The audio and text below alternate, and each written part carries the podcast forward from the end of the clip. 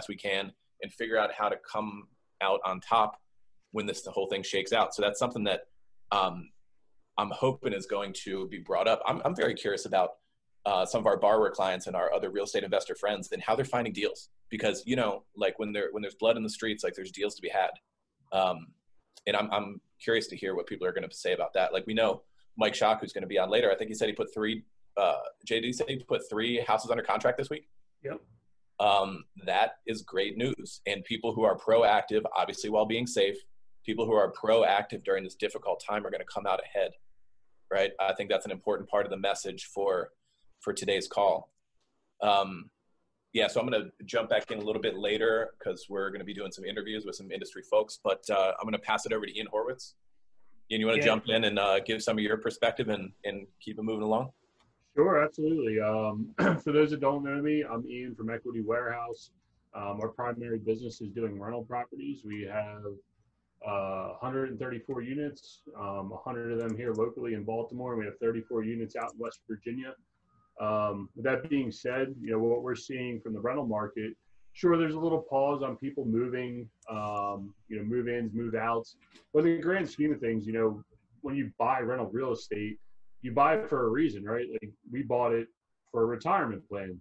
And for us, when we're buying them, you know, we make sure that we're buying the, you know, the value that works for us and making sure that we have a nice straight line, steady income, gradual increases. So at times like this, when the market's jumping up and down, um, it actually works out better for us because we have that nice flat line, um, slow, nice growth. And in times like this, we're still producing income. Um, A lot of what we do in the single family space is uh, subsidized housing. I know a lot of people have been asking questions in regards to, you know, is the housing choice voucher program going to continue to make payments? Um, are they still going to, you know, issue new vouchers? Ben Carson came uh, on one of uh, President Trump's speeches or um, rundowns to say that everything's still status quo with the program. Payments are still expected to go out. Now, each individual housing authority seemed to have made their own adaptation, uh, adaptations to what they're doing and not doing in the ways of um, inspections, um, being able to go to the office to fill out new vouchers.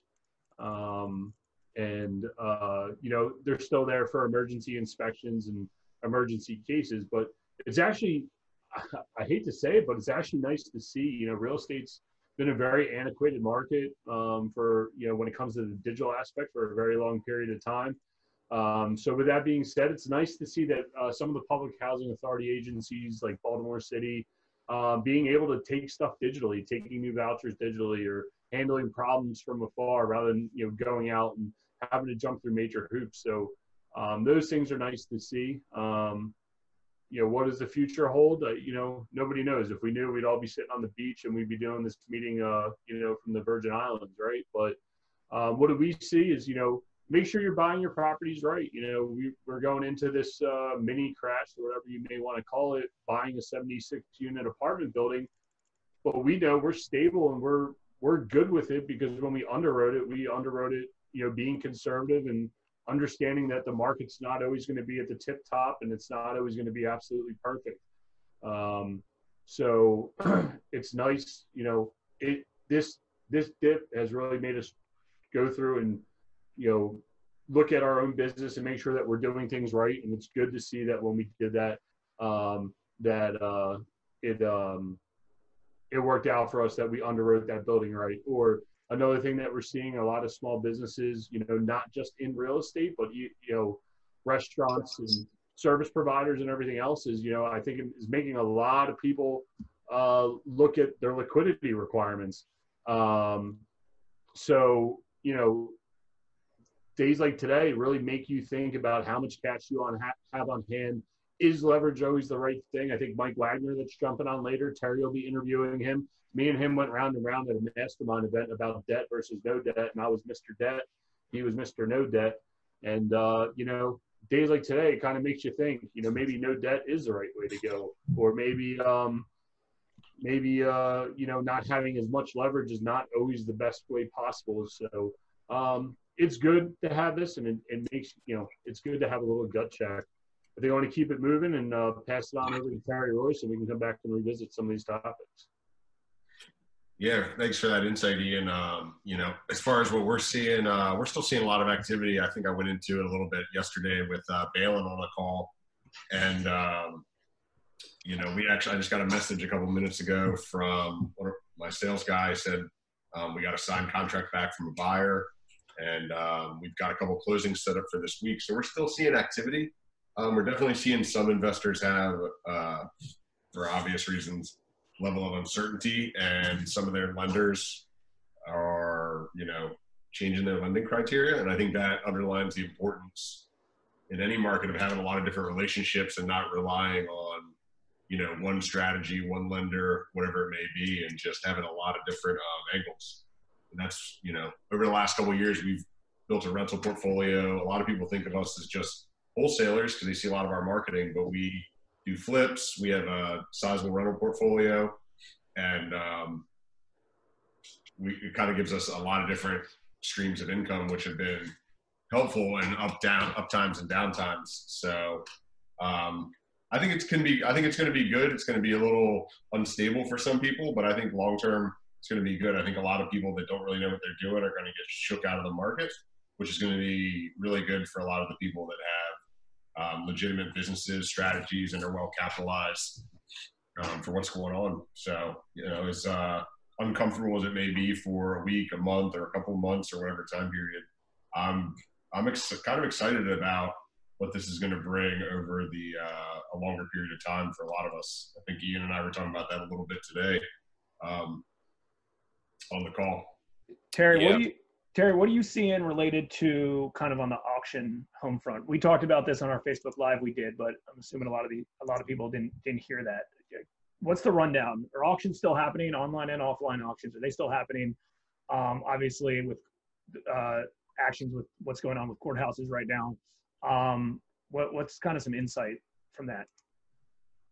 Yeah, we um, the au auctions, uh, the in-person auctions, from what I can see, are all Uh, halted right now, but the online auctions are still happening.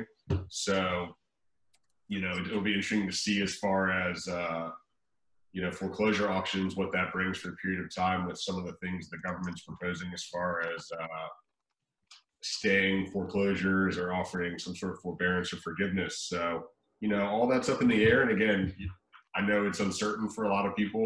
Uh, I think it's uncertain for everybody what's going on, but I think it's going to be really good for the serious investors who um, who have been in the market for a while and are here to stay and have good strategies, good capital, and good teams around them.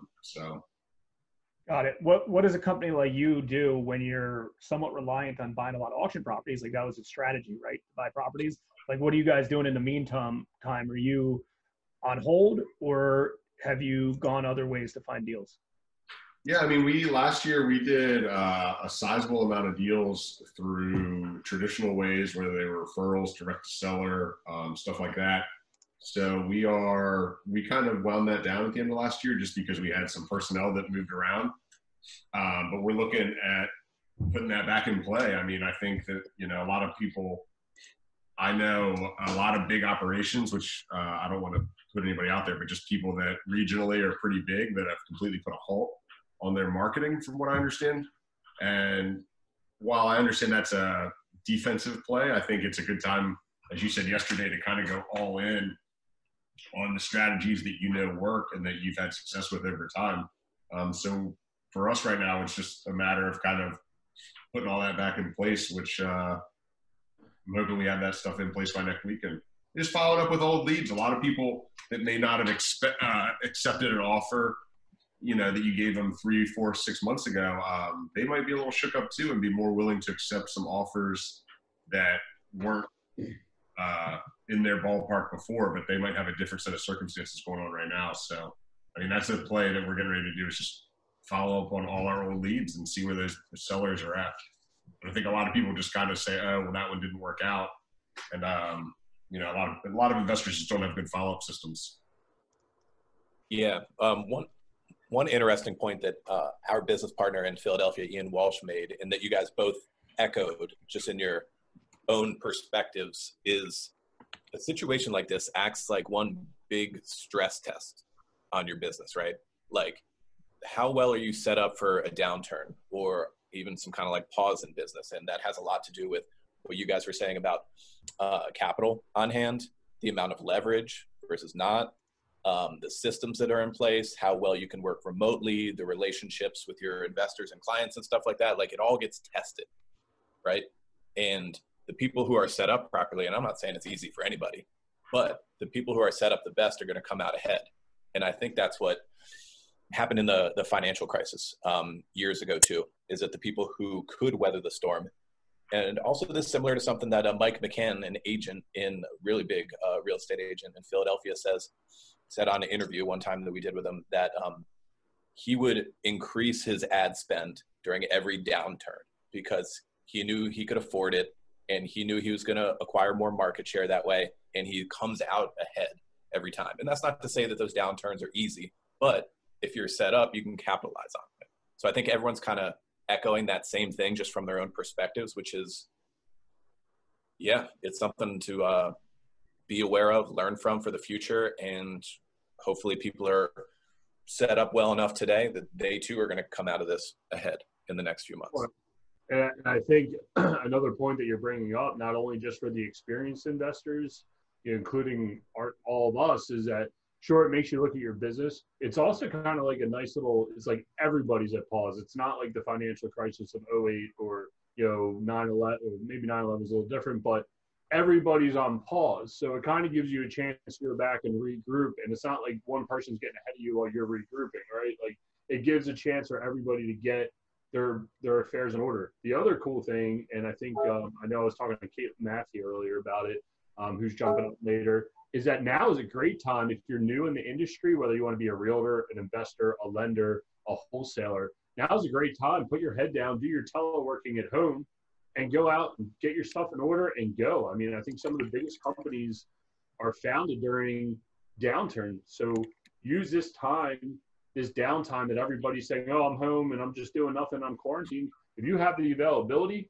go and put your head down and use this time to get your your stuff in order and get out there, start marketing, get your realtor class that done, but you know, look, start underwriting investment properties, especially now, because it allows you to look at what it was just a few weeks ago to now. You don't have to go back to oh eight and compare. You can literally look at, you know, what you see difference-wise now, so. Yeah, and I'll, I'll uh, if you didn't see Mark H's, uh, I don't know, I, sorry, Mark H, I don't know, I don't, Uh, know your last name, but anyways, his comment that he just posted, but uh, he said, I hit a lead up eight months ago, same offer from them, and got it under contract last week.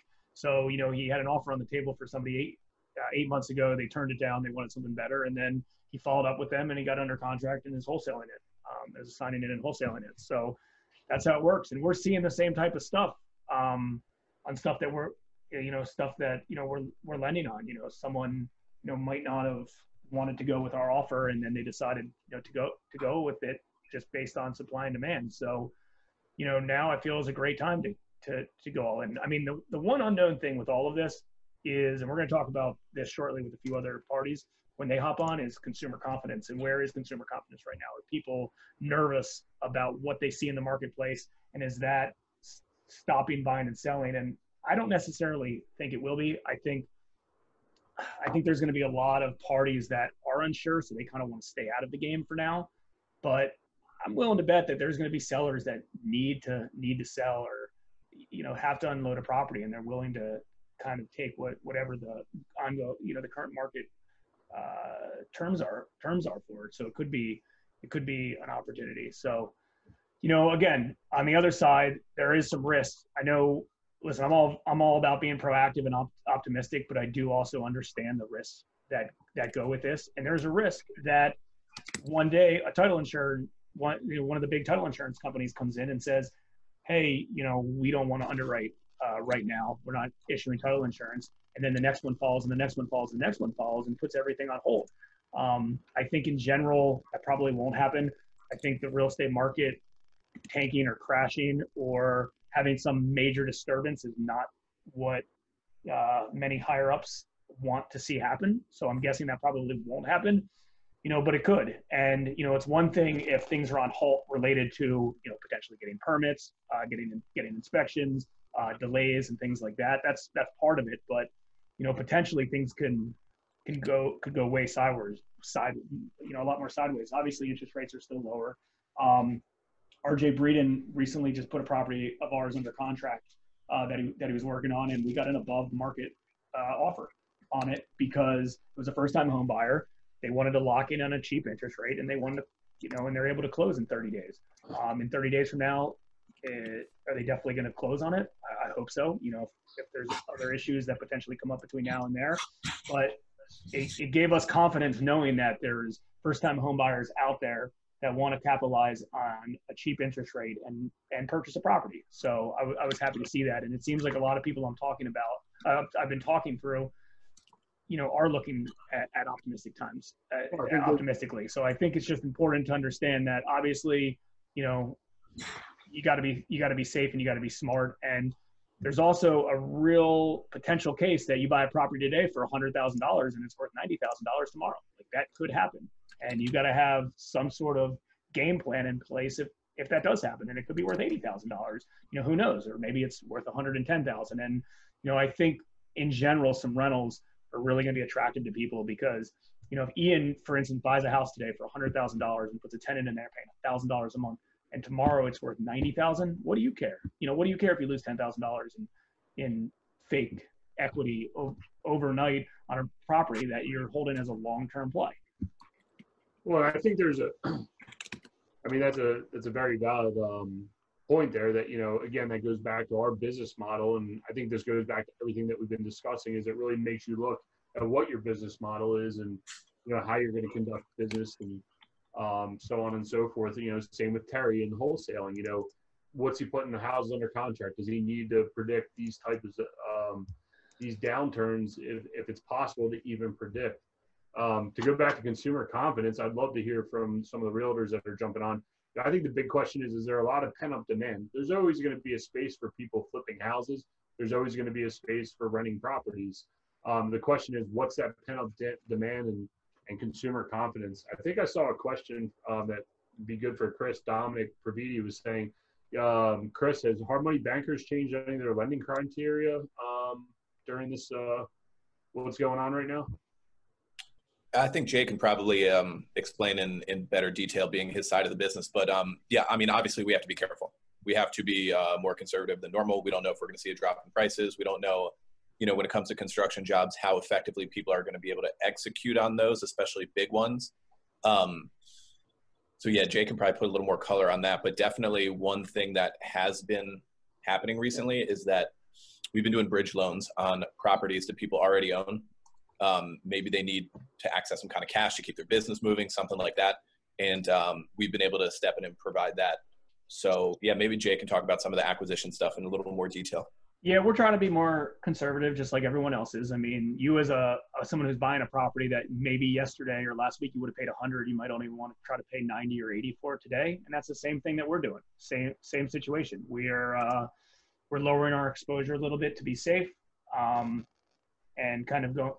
you know, going from there, you know, the, our clients are bringing a little bit more cash in, into the deals, have a little bit more uh, on the table. You know, there was a long time that a lot of private capital was out there at one hundred percent L T V um, with very little cash out of pocket from investors. And, you know, I, I, I think in general, we are going to have probably a little bit more cash uh, out of pocket from, from our clients. And at the same time, you know, make sure they have the ability to do so. I think big construction projects right now in an unto Un, unknown time, or maybe a little bit scary. If you're doing a fix and flip, I think maybe, you know, somewhat of a smaller project, um, you know, might be a little bit safer. And again, you know, obviously this whole game is risk versus reward, right? You know, so, you know, as far as I know, someone could do a full, you know, new six unit condo conversion and make a killing on it. But, uh, you know, we're, I, I would just say we're lit, being a little bit more cautious, just like I think every buyer out there. Um, oh, one other note to share, and then I'm going to hop on with, uh, we're going to bring Amin on from Universal Title, attorney from Universal Title, but, uh, you know, related to some co consumer confidence, and Terry and I spoke about this as well. So we had a property that we had, uh, that we were selling to an investor, and they backed out of it the day of closing. Um, they got nervous and they forgo their deposit. So we, we kept their deposit. Uh, they had put it under contract, uh, two weeks ago. And then last week, um they backed out the day of closing because title work, you know uh, and actually Amin did the title work on that as well. So, but uh, you know, I didn't fault them on it. You know, they they got nervous and they were like, "Listen, I'm I'm concerned right now. I'm not one hundred percent sure." Um, and so so be it. But then at the same time, that project I was just talking about that R J put under contract for us, that happened that same day. So, you know, some people are some people are optimistic and proactive, and some people are, hey, I just want to play the waiting game. So, all right, I'm going to unmute Amin from Universal Title. Um, hang on one sec. Amin, I just let you start your video. So if you can start your video, there you go. You, you have the name Erica. Hey. You have the name Erica, even though I know. Uh, uh, I left my laptop at home, so that's all good. Trust me, that, that's all good. So the reason we felt Amin would be a good kind of first guest on this is he's really on the front lines of a lot of things. You know, all of us are buying and selling and working with sellers, working with buyers, working with contractors and things like that. But like as a closing attorney and seeing what's going on with closings and title insurance, like that's really intriguing. And we've been in touch a lot over the last few days, two or last two weeks, actually, I, I would say.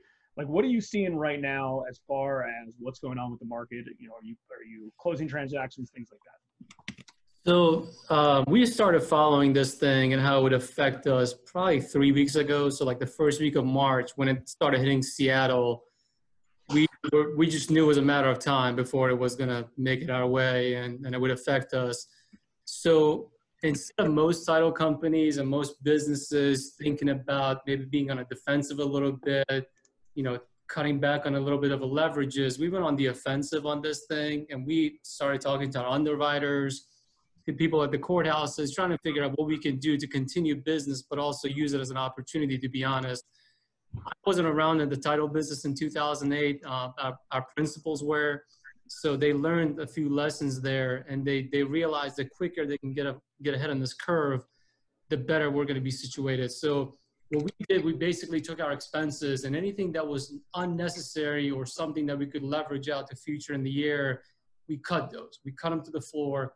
So marketing from our end, I don't want to speak about your end because I'm not sure how it works, but from marketing from our end, our R O I is essentially, if I spend a dollar, I want four dollars to come back from it.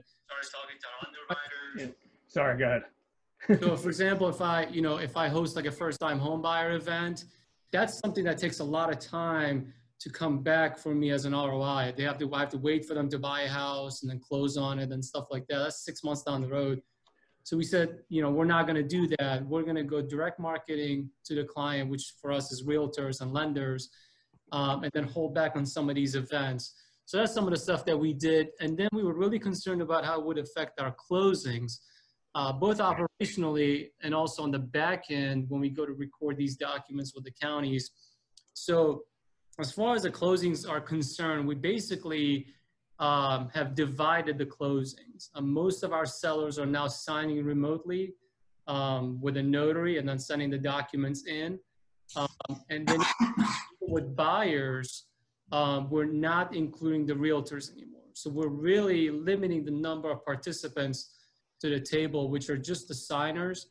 And a lot of our sellers are pre-signing or signing remotely away from the office, so the exposure is very nominal. Um, we're also concerned with the demographic that's coming in as far as the age is concerned, for the protection of the someone that's coming in. For example, if you're a seller and you're above sixty, uh, we're going to see if we can kind of accommodate you a different way so that you can still get your documents signed, but also not be exposed uh, possibly on your travel here. So very cognizant about that. We disinfect after every closing the settlement room and the reception area. Um, As far as what's happening with respect to the signing, though, we really thought we had a solution here uh, with e-signing uh, because the courthouses said that they will accept them, and we got really excited about it. Then, as you can imagine, between our underwriters and the lenders, mostly institutional lenders, there was a disagreement, I guess, per se. So lenders really want their main documents, so the promissory note and the mortgage, the deed of trust, to be wet signed. They really want that to be done. They're not in favor of any kind of e-signing. Um, so our underwriters, on the other hand, on the courthouse, are willing to accept e-signing. Um, so we're right now, we're in that little, uh, I guess, uh, window where they're kind of trying to battle it out. I have reached out to some loan officers, institutional loan officers, and they're saying that their companies are working on getting some kind of a hybrid or e-signing going. Uh, but that's, that's probably days away. Um, and that's really the momentum is through the virus. So if we go through the curve, hopefully, and, and past that, I really don't think it's gonna, it's gonna be here anytime soon. Um, hey, let's talk real quick. So let's talk about yeah. cl- like closings as of like today type of thing. So, mm-hmm. so when, when you say um, th- those institutional lenders want uh, originals, you, you mean the, uh, like the deed of trust and, and the deeds. They want, you know, the stuff the that note. goes on, re- the stuff that they go on, re- oh, even the note too, even stuff oh, that's yeah, not on record. Sorry, no. yeah, they want so they, so they want to, they want originals. So those institutions, so let's say Bank of America, Bank of America mm-hmm. won't allow, has this happened yet? Or like, as yeah. of today, as of today, let's say I'm just a homeowner and I refinance my house with Bank of America. Bank of America is requiring you, I cannot digital sign it. I have to no. do it regularly.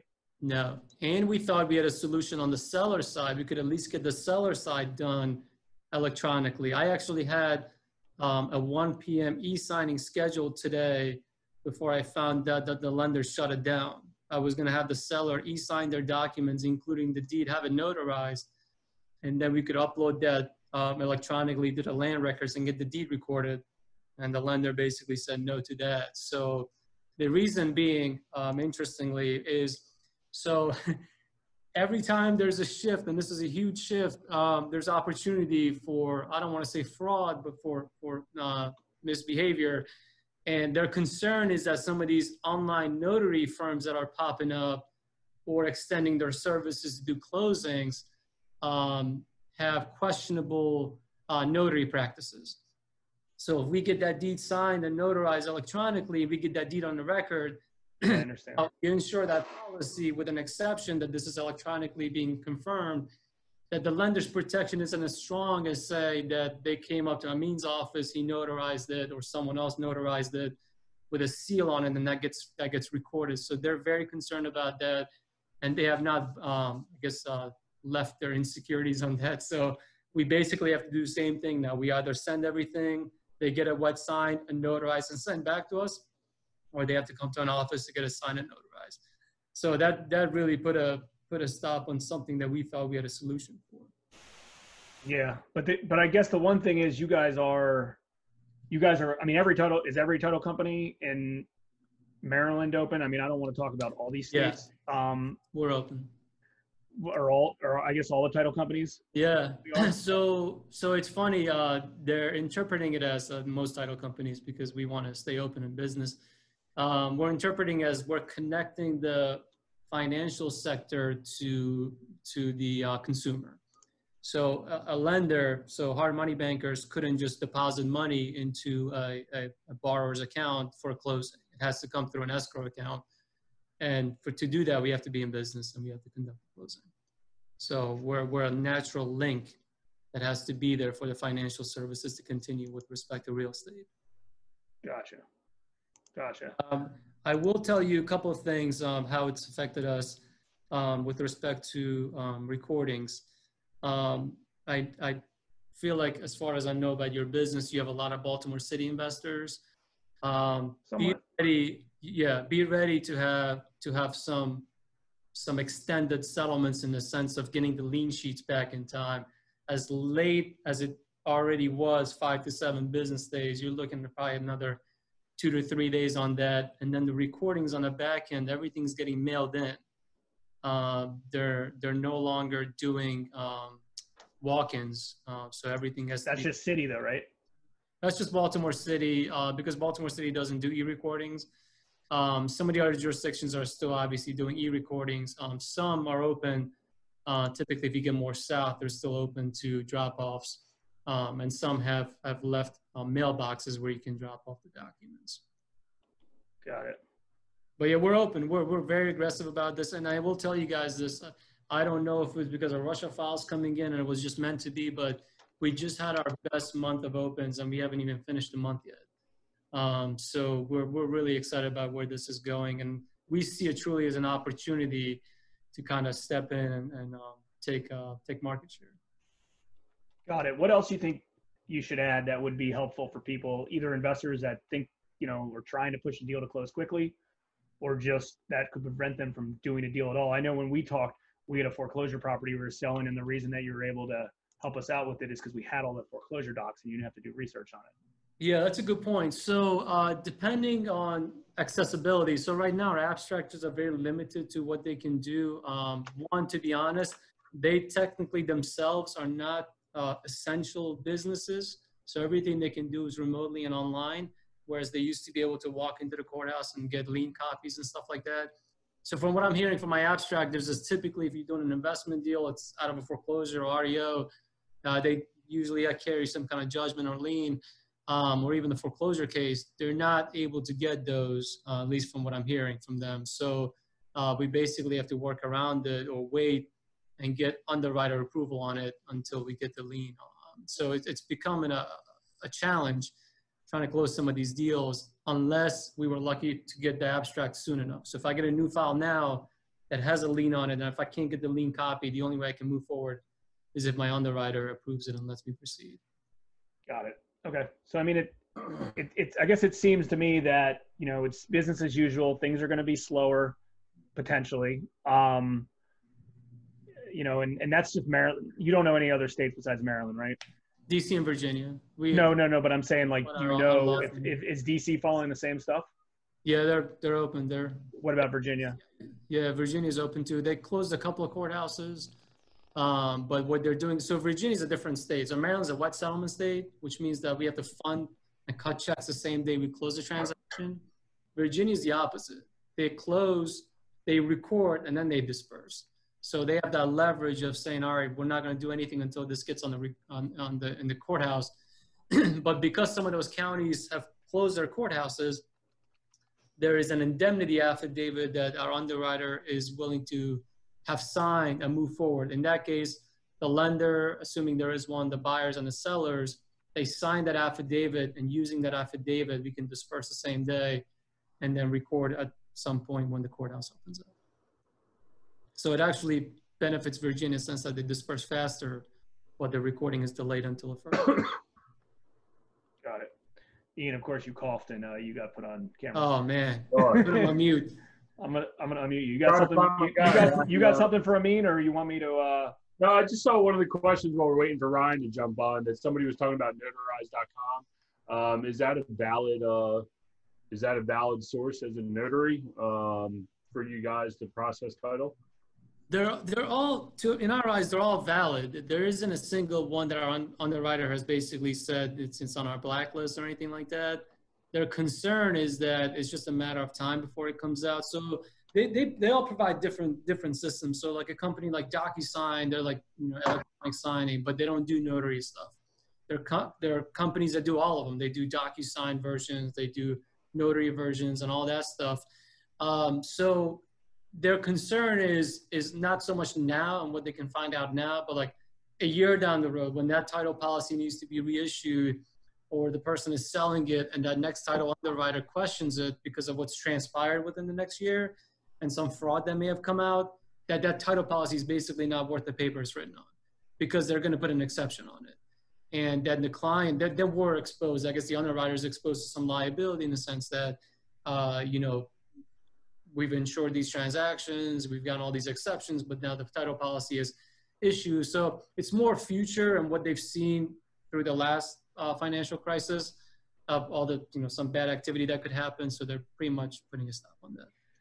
Cool. Well, I appreciate it. I mean, yeah, I know you no got, problem. I know you got a closing uh, going, going through. So, uh, hey, oh, also one thing, just so everybody knows, I'm going to uh, put a link out here shortly um, and you'll be able to get access to everybody who speaks contact information. So, um, but it means with Universal Title, and we appreciate you coming on, and I'm going to be sharing everyone's contact information shortly. So, you, man, I appreciate it.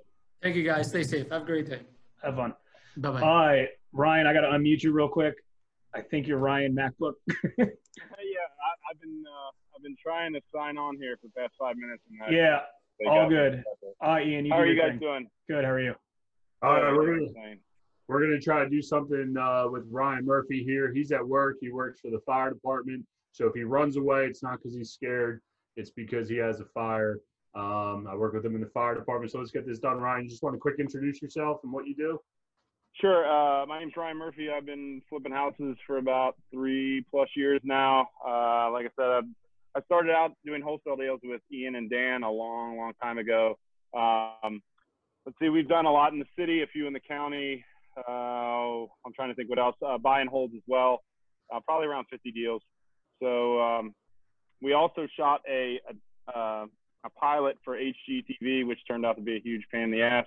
So if anybody gets that opportunity, I, I wouldn't recommend it. Um, other than that, uh, right now I'm just out flipping houses, doing high-end flips. Well, I guess middle of the road flips compared so to Ryan, some guys.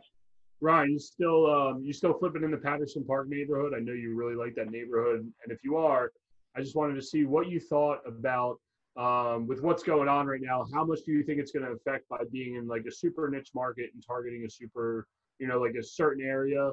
Um, do you see yourself diversifying more out of all this, or do you like to, um, or are you going to continue to just work what you're comfortable with? So I really like the Patterson Park, uh, north of the park neighborhood. I know that's a smaller, you know, uh, you could say it's two blocks deep. You know, you go one block from the park and then into the one hundred block north. That's where you get the most, uh, the highest return or the higher A R V when you're done flipping the house. Um, But I've been a little conservative because the prices up there jumped up faster than the resale values, at least in my opinion, for what I was able to get for them. Um, we did push the limits on some stuff and get some of the highest comps in the blocks that we were doing at the time, but it seems like it's cooled off a little bit. So uh, I am still actively marketing that area and looking for deals there, but I'm a little bit more conservative on my purchase price. Um, and then with that, I'm also targeting more of buy and holds now, because it seems like the market has cooled off a little bit overall.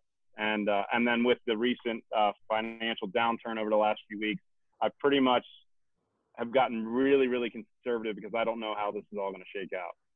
Right. So in the short term, do you see yourself uh, wholesaling more deals, or do you see yourself um, fix and flip? Like what, coming out of all this, what what's your business look like over the next few weeks, few months? Uh, over the next few months, over the next few weeks, I'm probably just going to sit tight and get my marketing out, because I feel like this is going to present a lot of opportunities for people, but I don't want to jump in too soon if this drags out longer than we all anticipate. Um, over the next few months, I would like to add a few more uh, buy and holds, you know, just get uh, in some, you know, middle, middle of the road neighborhoods and get some tenants in there and just get some cash flow.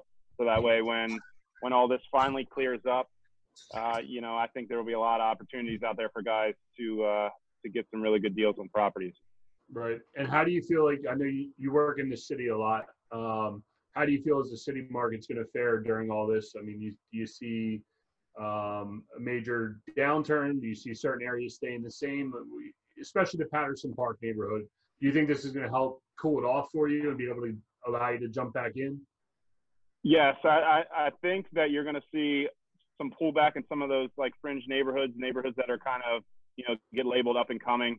Um, I think you're going to see some of those prices pull back. Hopefully not a whole lot. I don't want to see things come back as much as they did in like the oh eight like time frame. You know, there was a lot of stuff that lost a lot of value, and some of those areas haven't even recovered.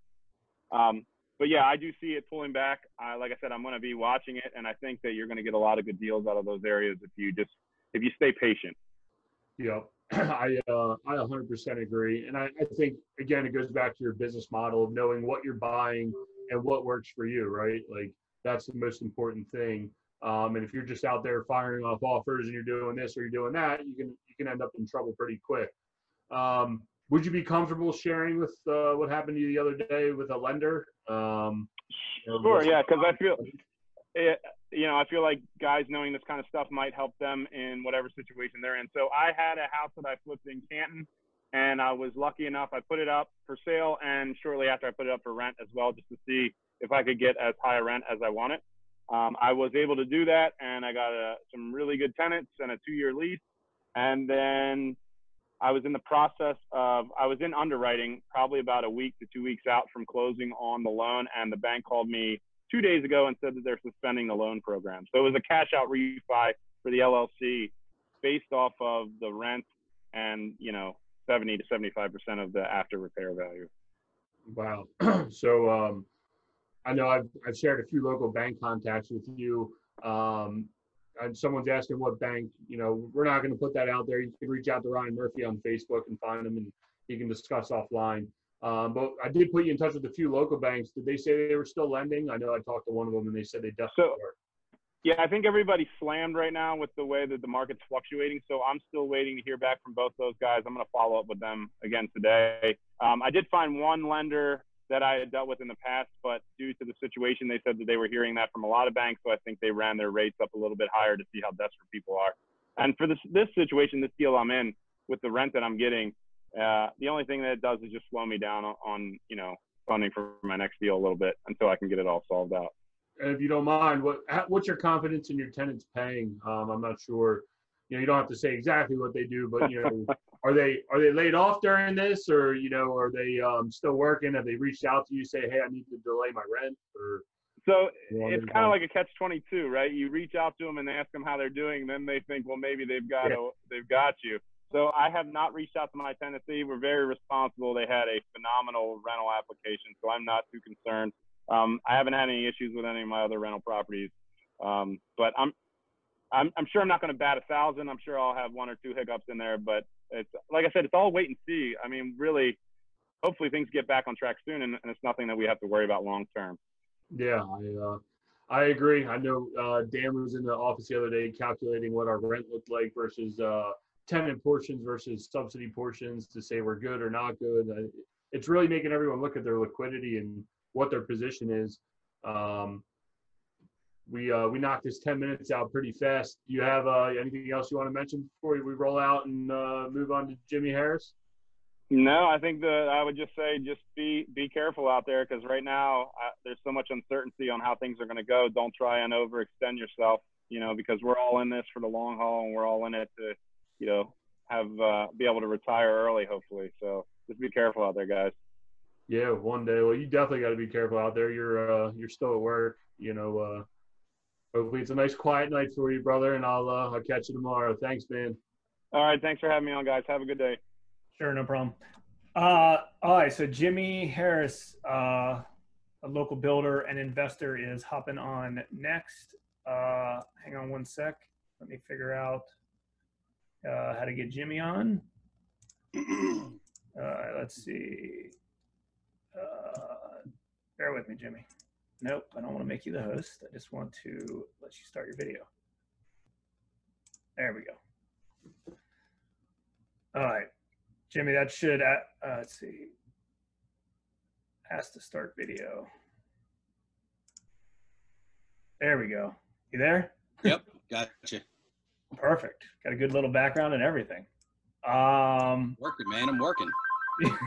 I'm blowing up. You, you, you want to answer the phone while we're all live? um, all right, so listen, we got Jimmy on now. He's gonna, we're gonna hop on. We we have a little gap between him and R J, who's on after him. So if we go over a few minutes, that's fine. And then we have R J, real estate agent, then Scott Freitag, who's a commercial bank lender, then Mike Casey, who's an Airbnb investor, and then I'll give you the lineup after that. So, Jimmy, let's uh, let's let's start with you. So, give us some insight of what you are seeing currently out there. Um, well, I mean, as far, so I guess give you a little bit of background on who we are, what we do. Yep. Um, you know, we build houses. Um, we, you know, still do some rehabs. Um, we have a rental portfolio. Um, and, uh, so it, for us, it's, you know, kind of like what Terry was even saying before, you know, it's, it's multiple streams, it's multiple things that we're doing all within the same kind of, kind of realm. Um, but, and, and I feel like each one of those segments is different. Um, you know, from the standpoint of the, um, the rentals, um, you know, I think it's, you know, we're getting some like, um, you know, you guys were just talking about, we're getting some people literally just today that said, hey, we had this month's rent. Um, we're laid off. We're not sure what's going to happen. You know, we just wanted to give you guys, you know, heads up and let you know. Um, we were trying to be proactive. We did reach out to our tenants, um, and just said, hey, you know, here's what we expect out of you, you know, stay safe, stay healthy, you know, but if you run into an issue, let us know. Um, and uh, cause I'd rather know than be surprised. All of a sudden, I just don't want to rent not to show up and us be guessing why it's not there. Um, so we did that. Um, out of, you know, the units that we had, we only had a handful of people that came back and, and said, hey, we, you know, we might have an issue. Um, you know, so, uh, you know, kind of like what he was saying, I mean, it is what it is. You know, if Dan was running the numbers, we were kind of running similar numbers to see, like, you know, can we cover the debt? You know, what are our lenders doing, um, you know, as far as servicing our, our mortgage and things like that, um, in order to, uh, you know, make sure, you know, you can, you know, make it happen. So, um, so that's on the rental side. On the, you know, on the rehab side, um, we actually don't have any rehabs going on right now. Um, but I mean, to your point earlier, Jason, I think that what you're going to see is, you know, all the restrictions tightening all the way around the board. We were just doing a, a refi as well. Um, we were refiing about twenty of our properties. Um, we got eight of them through. We had another batch of twelve we were getting ready to do right now. Um, literally, we just got word this week that everything was being put on hold. Um, so, you know, I mean, so that's a pretty big, you know, we were trying to actually get some cash in, you know, extra cash in the, in the pipeline to maybe be able to take advantage of, you know, what we think is coming down the pike. Sure. Um, and, you know, they kind of stopped that dead in its tracks. So that sucked, but, you know, it was, you know, is what it is regarding that. I mean, there's, you know, I'm sure there's some local guys, um, that could still do some stuff. Um, we have a little bit different criteria. You know, I don't want any arms. I only want, you know, thirty year fixed stuff. Um, for this exact reason going down the road too. You know, I mean, if, if you're going through this now and, you know, say it happens again in five years and you have a five-year arm and your note gets called in five years, you know, now you're in, you know, you're in a, a storm all of a sudden that could have been prevented had you locked in long-term financing. So that's something that, you know, we're trying to do to be proactive um, with this is, you know, lock in long-term rates. Um, you know, and at the end of the day, I, I just feel like it's, you know, it's, it's a better way to hedge any future issues that might come down the pike. Um, on the new home side, that's probably the scariest of all for, for us.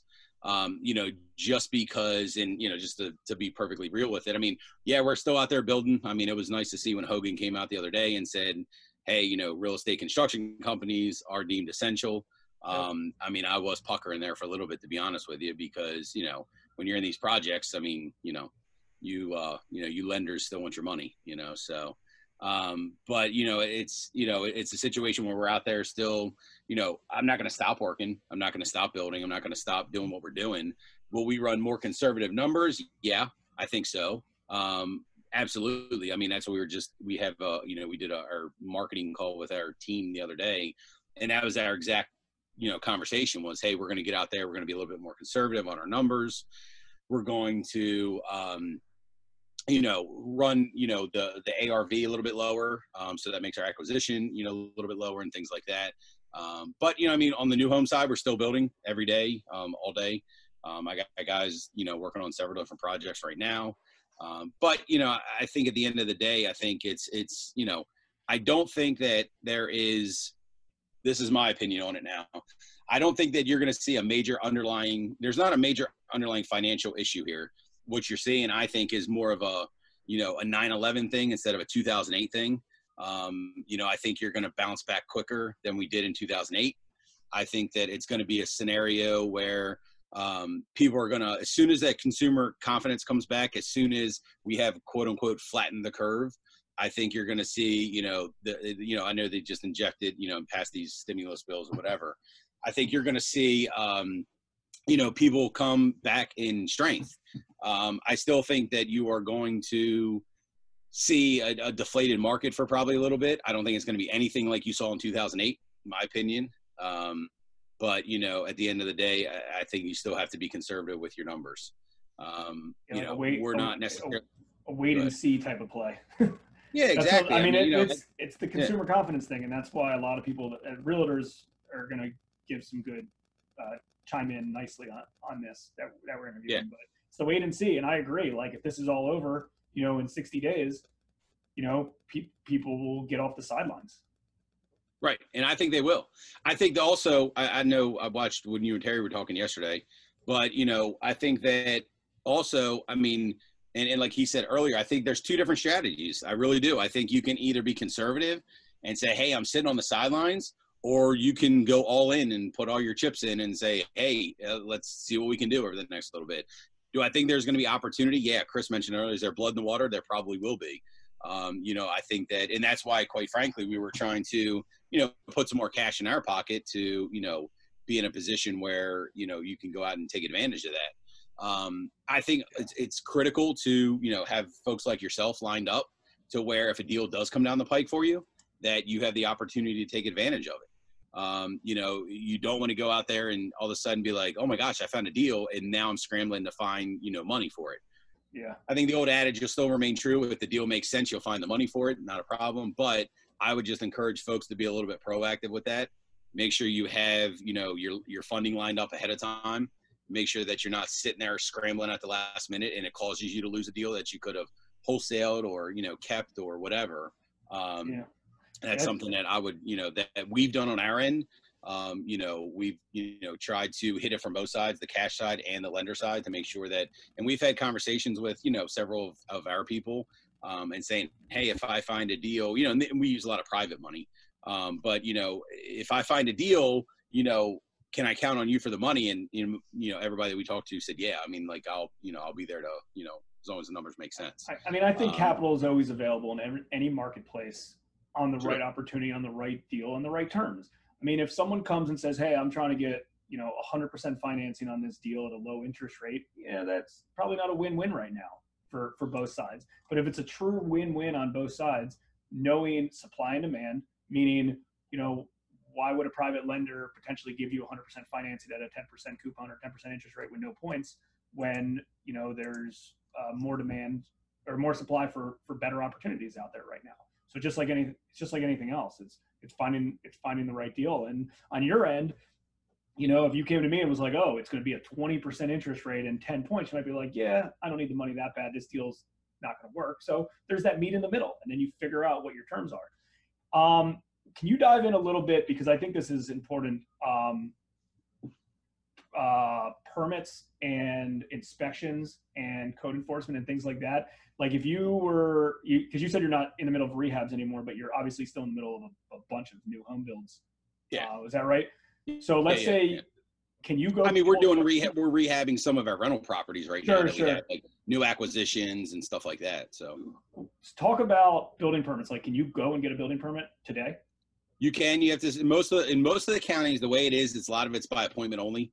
Um, you know, you can't just show up and walk in like you normally could. Um, even on inspections, like, you know, we, we built a house in Annapolis recently, and, and we're putting a sunroom on there right now for the people that, you know, we built it for.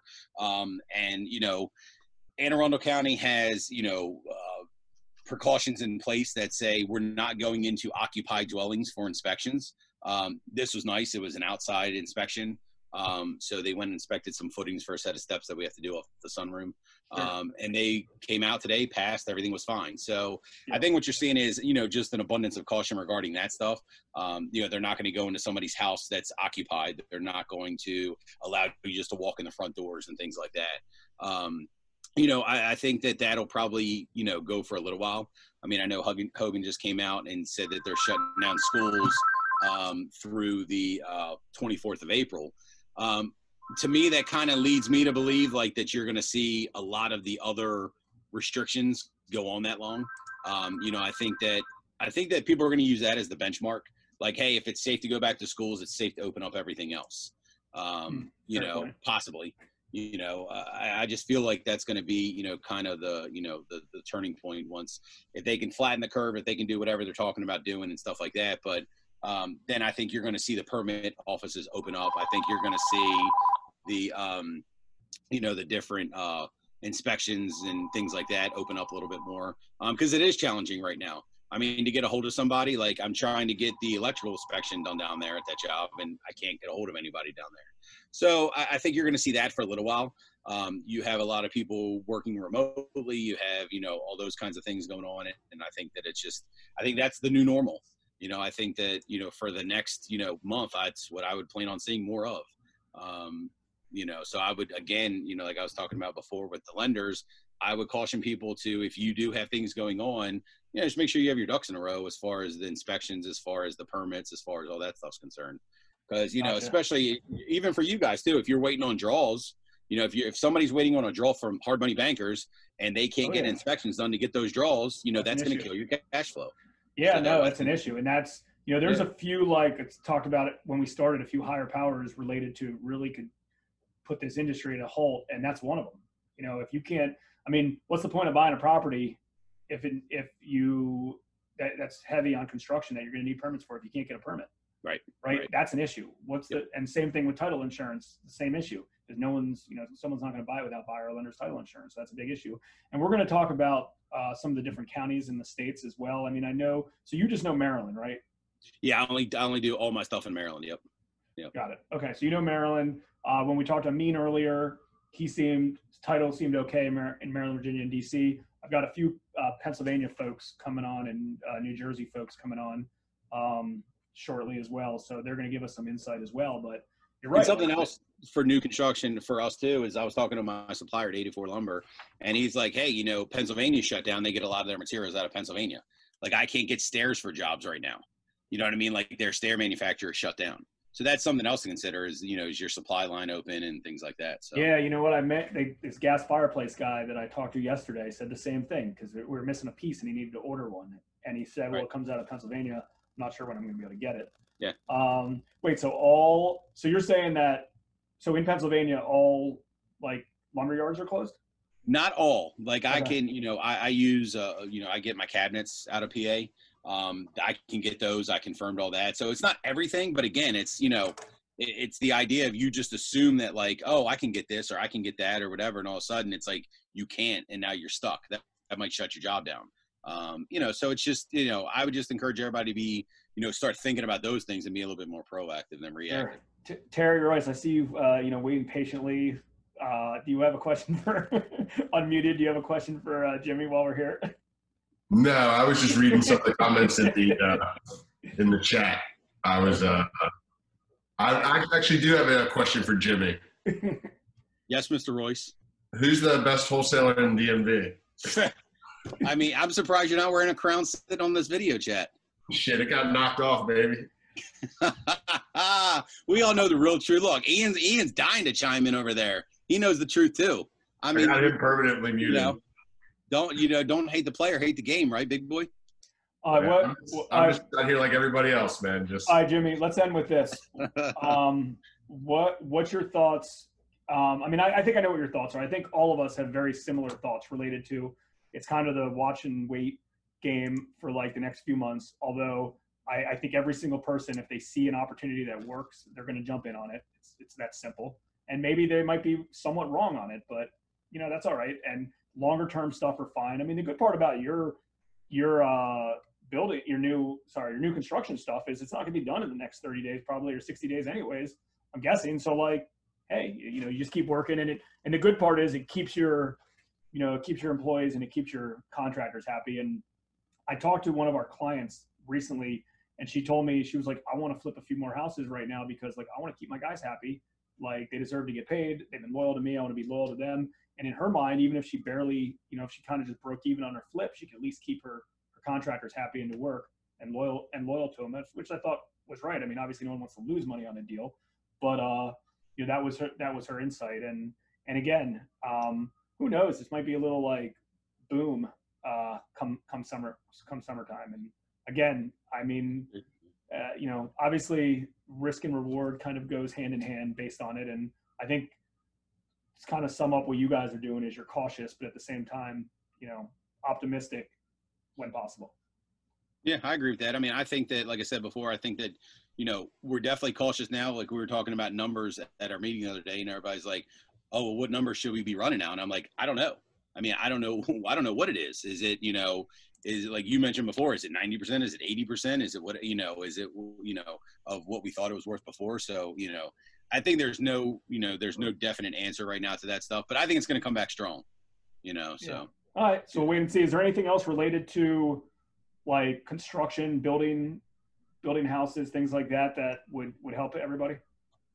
No, I mean, I just, what I mentioned before, I would just make sure that you can get, you know, get permits, that you can get inspections done, that if you are, even if you're rehabbing houses, if you're relying on supplies coming from somewhere else, materials, whatever, um, you know, you make sure you can source all those materials, um, you know, things like that in order to, you know, because, you know, in the construction world, you live off of draws, you know what I mean? So it's, you know, yeah. getting the work done is the only way you're going to get paid until you go to settlement.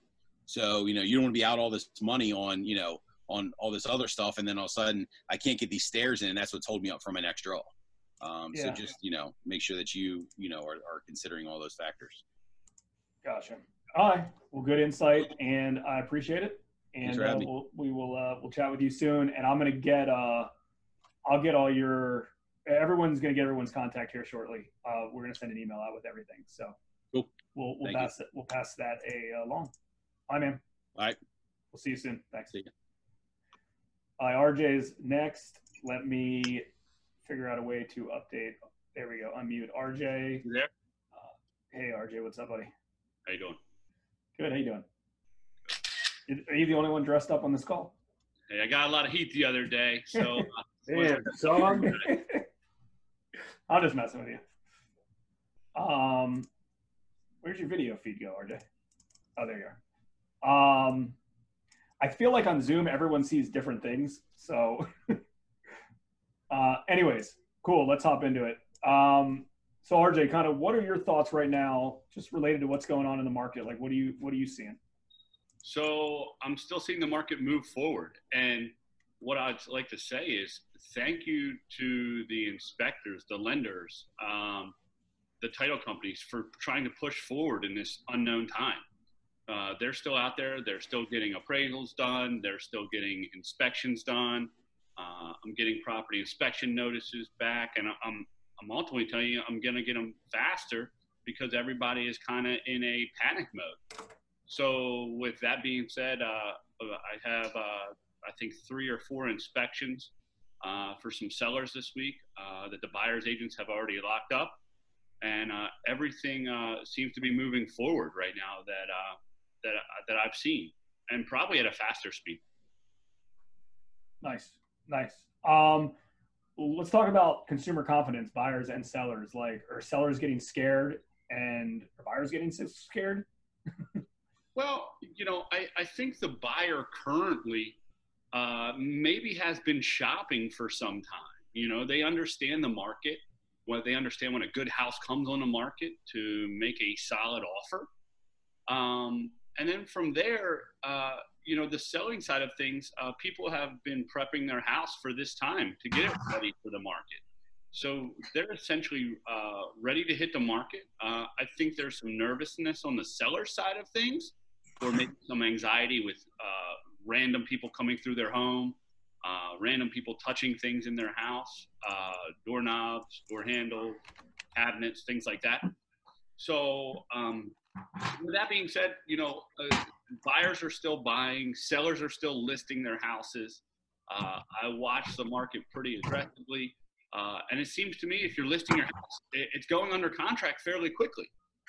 Um, whether that's going to be the case in the next three or four months, um, you know, I, I, I beg to differ there. You know, I think it's going to slow down a little bit, but you hope it picks back up. Gotcha. Um, I'm trying to think what else to ask you that I think is important to ask real estate agents. So obviously you're just Maryland. Um, we've got some other people coming in in some other states as well of, of, of, of what's going on. I mean, obviously you're following general practices of making sure things are wiped down and safe. What happens, do you think, if people are just too scared to like go in other people's houses? I mean, will you think someone would buy a house without go looking at it? Like with virtual tours or something like that? You know, I had a conversation with uh, a colleague of mine yesterday. Uh, I don't know if America's ready to buy a house without walking into it. Uh, I think the uh, consumer, when it comes to home buying or, or the automobile uh, industry, it's an emotional purchase. So they walk through the door, they see themselves at uh, home in the property. Uh, you know, some houses may have a smell to it. You can't buy a house online Uh, if it has a cat smell to it, uh, you know, um, so that's challenging. Um, so, and I use that as an example is because people buy on emotion, in my opinion, when it comes to the, uh, the world or America. So with that being said, I don't know, you know, look, does the virtual tours or the Mataports get them into the property? Does it spark their interest a little more? Yes, uh, one hundred percent. I think that's a accurate statement. But I still think the consumer is going to need to walk in the house, get that feeling or get the vibes that it's a good home or I say what it, uh, you know, the attributes of it, or, you know, maybe the quirky things that the Matterport doesn't show on a three D tour or something like that, that they either like or don't like. So I don't know if the consumer's ready to go full virtual and purchasing things sight unseen. Um, but from an investment side of things, from an investor side of things, it's just a pure numbers game to you guys. Sure. What uh question for you? What would you? What kind of advice would you give other real estate agents right now related to the market? Like, some obviously are scared. They, I mean, you're pretty fortunate that you've had a decent, you have a decent pipeline. You've been around for a while, so like, you have a, a following with buyers and sellers, and you have a team and things like that. Like, what kind of advice would you give to real estate agents that just are unsure of like what should they do? Like, should they should they go all in and be proactive and try to make a living with doing this over the next few months, or, you know, back burner it for the future? Like, you have any insider thoughts on that? You know, from a new agent standpoint, uh, I think it, it create, this could create an opportunity for you. Uh, it's an opportunity to build the foundation of your business, to get your database organized. A lot of people are sitting at home now. Uh, it's a great opportunity to connect with your sphere. Um, so when it comes to a career change, uh, look, I think there's opportunity. There's some people that are going to get out of this market because they don't have business in it. And you're going to see people really increase or ramp up your business or their business, um, you know, moving forward, because they're connecting with the consumers and they're connecting with these people sitting at home.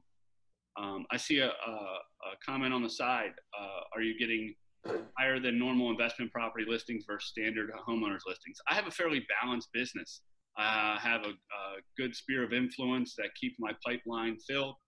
Uh, and then also I have a good database of investor business that also keeps my pipeline filled. So it's about fifty fifty to sixty forty a lot of times. If I take uh, two to three investor listings a week, uh, I probably take uh, standard uh, retail seller. I probably do one to two or three a week. It just depends on the week. Uh, sure. You know, a lot of these people, you know, houses aren't ready. Uh, so when it comes to uh, the houses not being ready, there's always some kind of delay sometimes, whether it's moving furniture out or moving furniture in or things like that. Got it. Uh, I got one question just from Vadim who chatted this, and then Terry can ask his question. Um, are you getting any higher than normal investment property listings right now versus standard homeowner listings? I like that question. Yeah. And, you know, I, like I just said, it's a, it's a fairly balanced business, you know. Um, so when it, when it comes to my side of things, Uh, the business is, is, is fairly balanced. You know, I, I try to work my database or my sphere of influence uh, when it, when it comes to getting retail sellers and retail buyers. And then also I work on the investment side of things, where I acquire investment properties for my investors in and around the Baltimore metro area.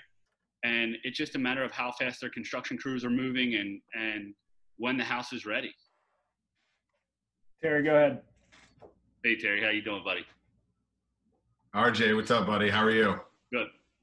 Hey, man, it's interesting. You made a point a minute ago about um, how stuff's still going under contract quickly, and so, you know, these buyers that are out there are in the uh, have been in the market, so they're aware of the conditions.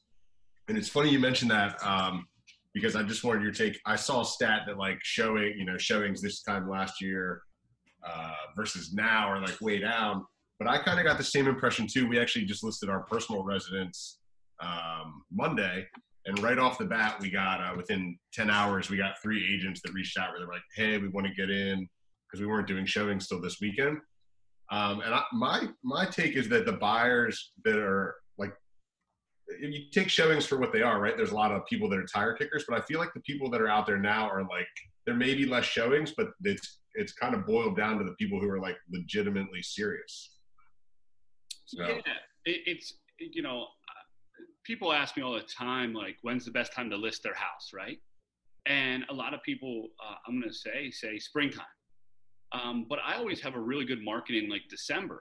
And, uh, or I say, you know, October, November, December. And the reason why I share that is, is because there's a more serious consumer or a buyer out there during that time. Um, and that's where I think you're seeing right now. If people are out hunting for a house or looking at homes, they're just not like window shopping. They're serious. They understand, you know, the liability to be out in public right now, if there is any, you know. Um, but with that being said, I think, you know, you're getting a serious consumer right now. So if they're looking at houses, uh, it, it makes sense. Yeah. Um, sorry, I turned my sound down there. Yeah, just, uh, you know, I, I just kind of thought that was interesting. You brought up the, that point, and I just wanted to kind of get a little bit further of your take on it. Yeah, and, and you're, like you said, you, you listed your house. Uh, is it, uh, hopefully it's under contract by now.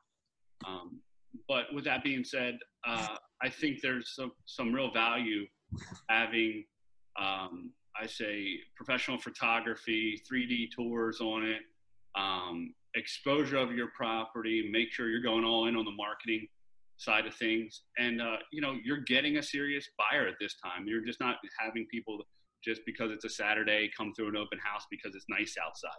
So I think that has a tremendous amount of value um, to the seller for yourself and or anybody, but also, you know, the buyers understand the market and, and hopefully it's good.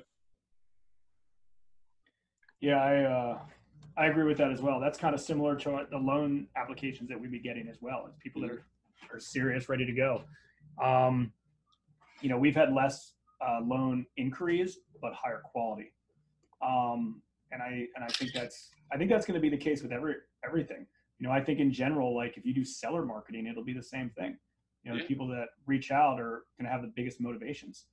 Yeah. Um, and not like you give them a fair offer. It's like, oh, let me see, I'm going to go to this person down the street um, and, and, you know, play them against you and see. Um, so cool. Uh, hey, Ian, you want to ask a question real quick for R J before we, we throw Scott Freitag on? Yeah, I was going to say, R J, do you see, uh, are you allowed, is there an issue with people over, excuse me, overlapping showings? Are you able to book time simultaneously or they canceled all that out? So we've been trying to not overlap showings. Um, I always try to be proactive and call any of the showing agents that are showing my properties beforehand, get the dialogue going um, between myself and or representing the seller and or the buyer's agent and representing the buyer. Um, but with that being said, uh, you know, last weekend we still had some open houses that we uh, hosted. Uh, we implemented new policies that just, you know, one family or one couple or one person in a house at a time. So my buyer's agents hosting the open houses could kind of control the traffic, control where they're going in the house, what they're touching. Um, and just for, for safety, you know, you don't want, uh, I say ten different families or couples in the house at a time. Uh, it could just make for a bad environment. So with that being said, we implemented, you know, make sure you, you clean your hands, try not to touch anything you don't have to touch. If you want to open a door that uh, is closed, which they all should be open, um, we can, we'll, the agent would do it for you. Uh, it's just a little less, uh, I say, hands or germs in the property. Um, and it, it seemed to work really well. Uh, we had a fair amount of people through the open houses. Uh, I want to say out of uh, five open houses, we probably had a total of like twenty to twenty-five people come through uh, them all over. Got it. All right, man. I appreciate it. Yeah, and absolutely. Thanks for having me, guys. Yeah, absolutely. We'll be in touch soon. Thank you. Thanks, R J. All right, Scott, I'm going to unmute you in a second. Um,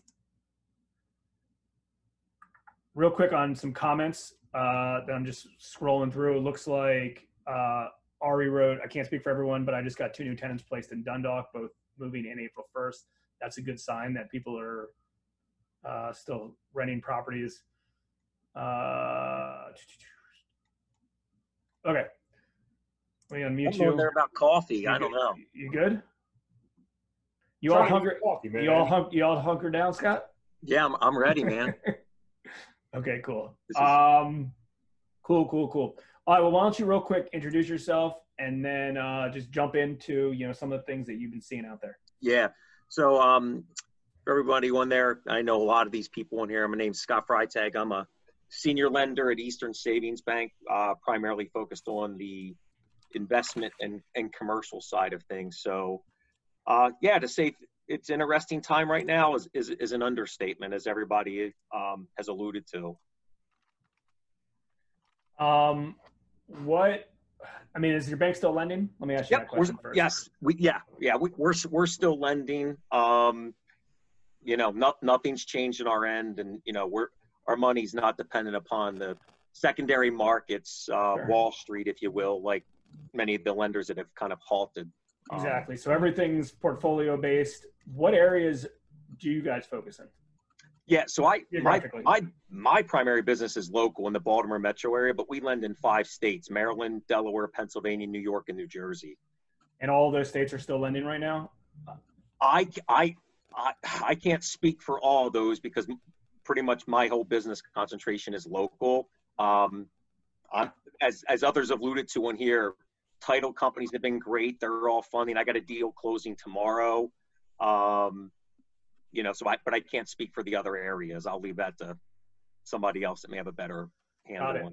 Got it, got it. What type of precautions do you see your bank taking right now just to be a little bit safer?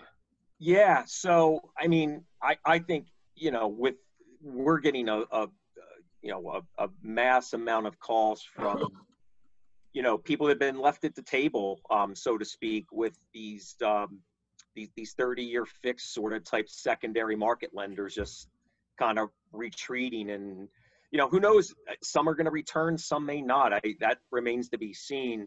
So we're getting a lot of those calls. Some of those people aren't going to meet like a bank sort of type lending qualification anyway, but I, I probably see us in in the uh, the short term here, maybe, you know, being a little bit more, we're always pretty strict, right? We're a bank, we're going to go do global cash flow, and the loans are all full doc.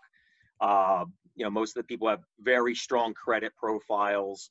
So I see us maybe being a little bit uh, more selective. Um, you know, maybe some of the marginal deals that we would do, we may not do. Uh, yeah. Maybe more cash reserves, I, I think is a big, is a big area that we'll uh, probably look at a little bit harder than maybe we did in the past.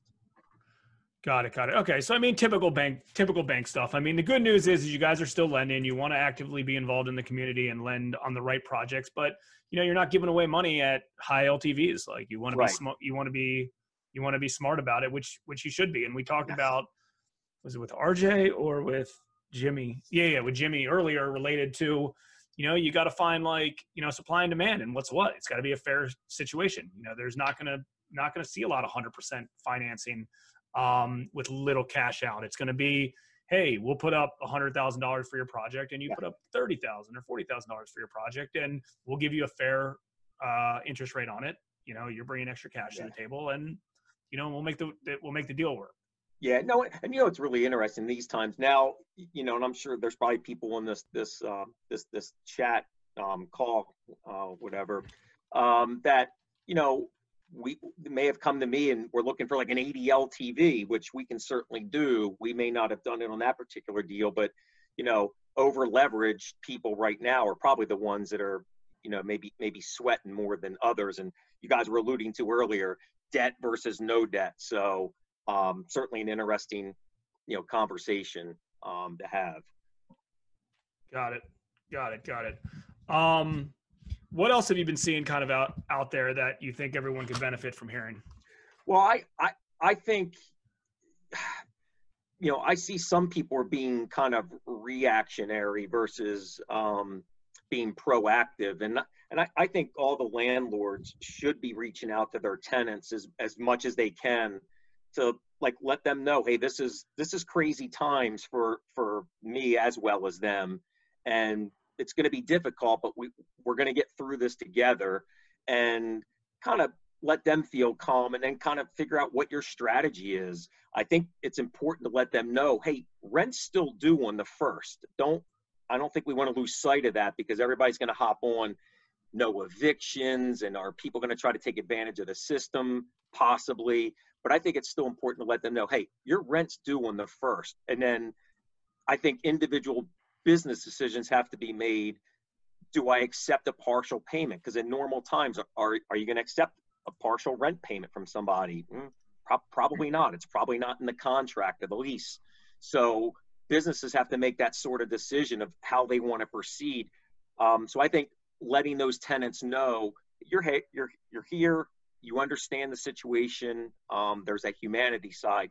You're going to work with them, but everybody's going to make different decisions um on, on how they proceed. But and then I, I I think after having that is make sure um I certainly see it on the lending side, make sure you keep really good records because they may come in handy when evictions start happening six eight months from now, whenever that time frame is going to be, especially in, in Baltimore City. So fair. I, I think it's I agree with I think you. That's really important that, you know, if you don't keep good records, that could come back to bite you, you know, downstream. I agree. Um, I'm going to just go through a few questions that people asked real quick, and then you can uh, answer those. Um, what kind of D C Rs are you looking at right now for commercial deals? Um, well, real quick, before we dig, dig in on that, Scott, yes, that, that service coverage ratio question, I think is a really good one. Do you envision, or do you see, not envision, because yeah. that means you would be dreaming it, but do you see lenders um, having to compress the debt service coverage ratio or expanding them?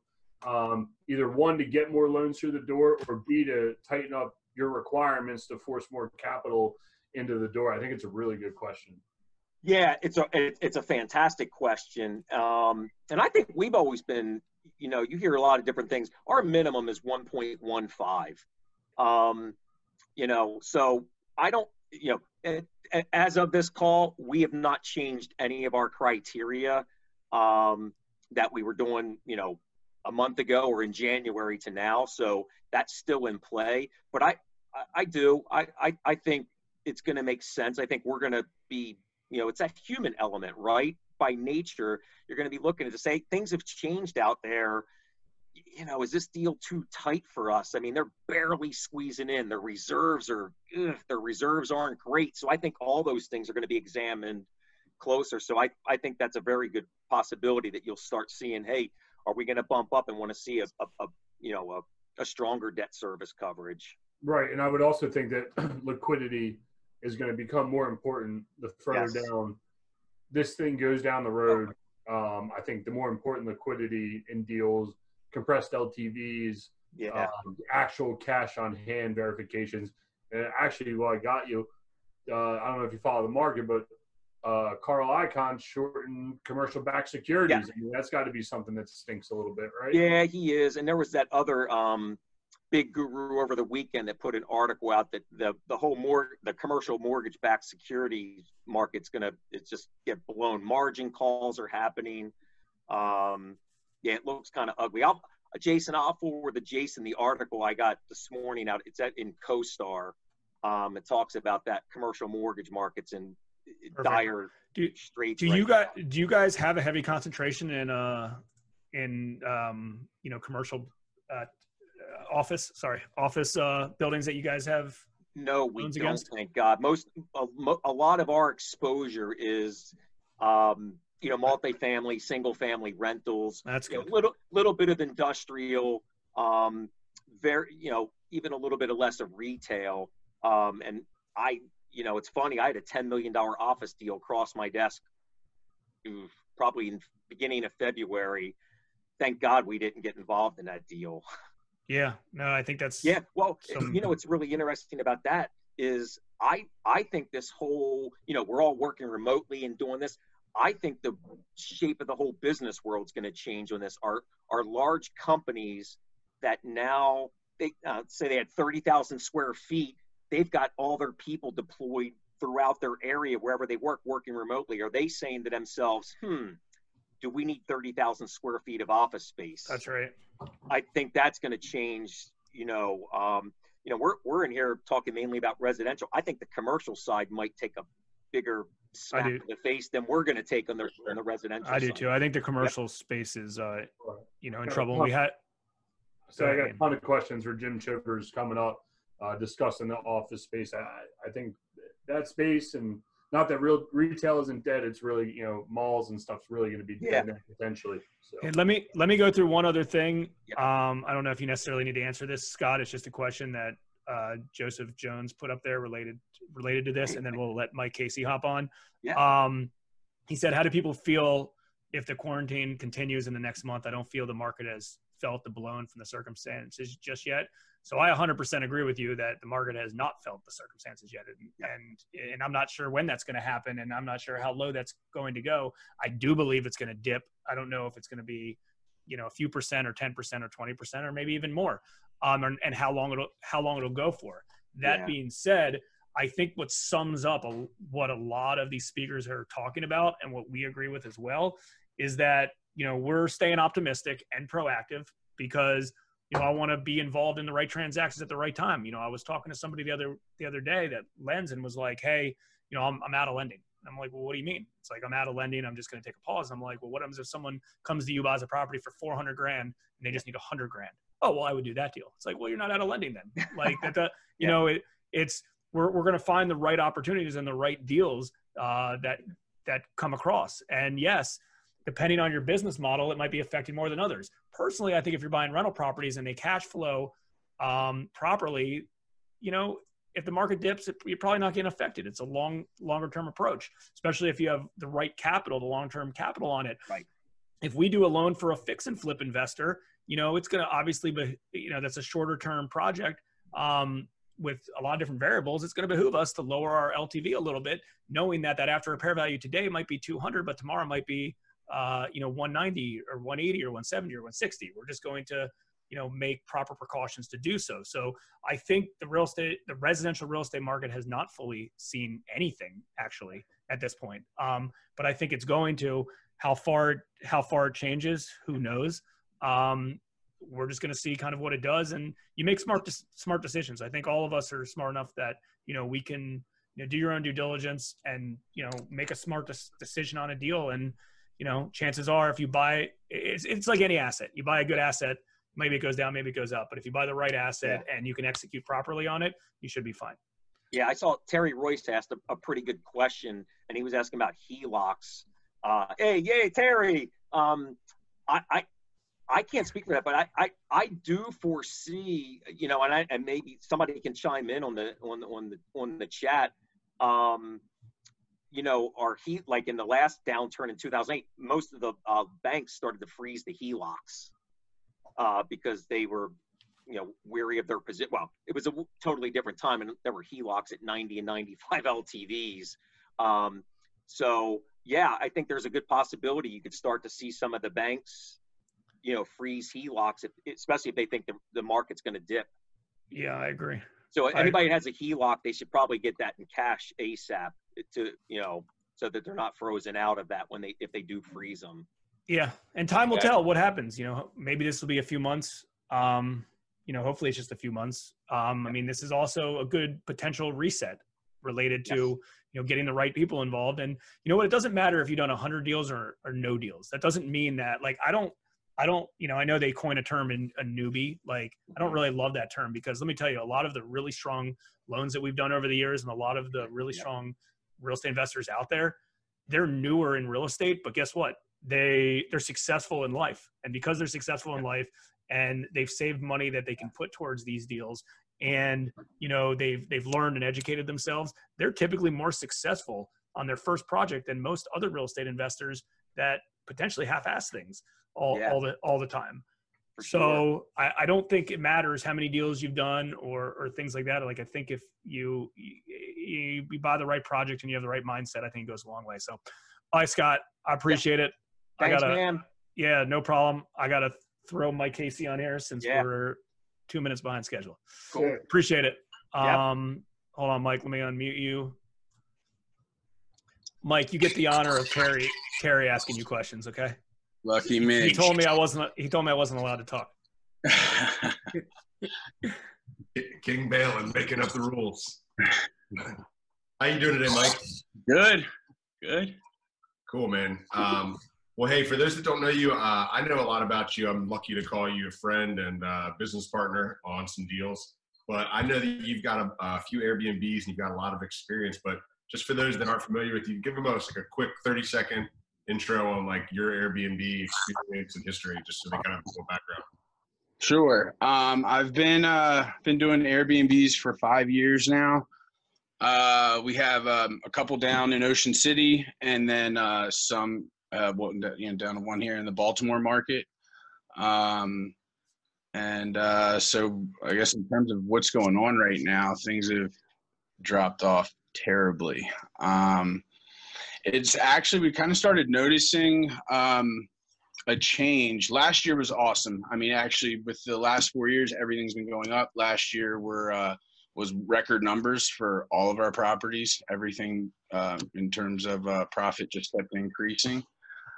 Um, and then we noticed a turn uh, the beginning, actually the beginning of this year, actually in January, we started to notice things. Um, and then this month, uh, one of our properties here, like um, in, in Little Italy that was always rented every weekend, never had any vacancies or anything like that. This month we've at zero bookings. Well, all yeah, everything is canceled now at this point. So, so is, are things canceled right now in the short term, or what's the forward-looking calendar look like through the summer and maybe even into the fall? Like, you know, I'm sure you guys get a lot of bookings for uh, conventions, people coming in town, and Ravens games. Yeah, so we've started to have um, we've started to have people even long term, um, even down at the beach and everything like that. Uh, yeah, drop, dropping out now. So um, I know Airbnb on their main site, uh, they last updated it. I forget what the date was though, but they've shut things down, um, bookings and things like that. Uh, they've given one hundred percent refunds to everybody. So uh, right now things are kind of tough. Yeah, left you know for. you know, for the landlords and stuff like that running these Air Airbnbs. So even if you have like a no cancellation policy, Airbnb is still refunding that money?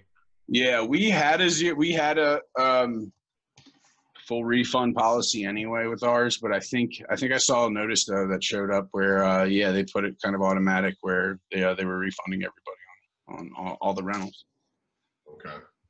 Have you had any people uh, book at all during the last uh, two to four weeks, or has it just been pretty fl flat altogether? You've been, yeah, no, no book. It just, just oh, cancellations. Yeah. So, what are uh, for people that um, you had said last year was awesome? Just giving like a little insight, like to show the change in numbers. Like, what kind of numbers on a monthly or yearly basis, either bookings wise or you know whatever you're comfortable sharing, were you guys looking at on some of your properties versus what you're seeing now? Uh, sure. Just for one specifically, I mean, that one that we, uh, we have one in Little Italy. Um, last year it would range on the lowest, uh, would make four grand a month, and it ranged up to making ten thousand a month.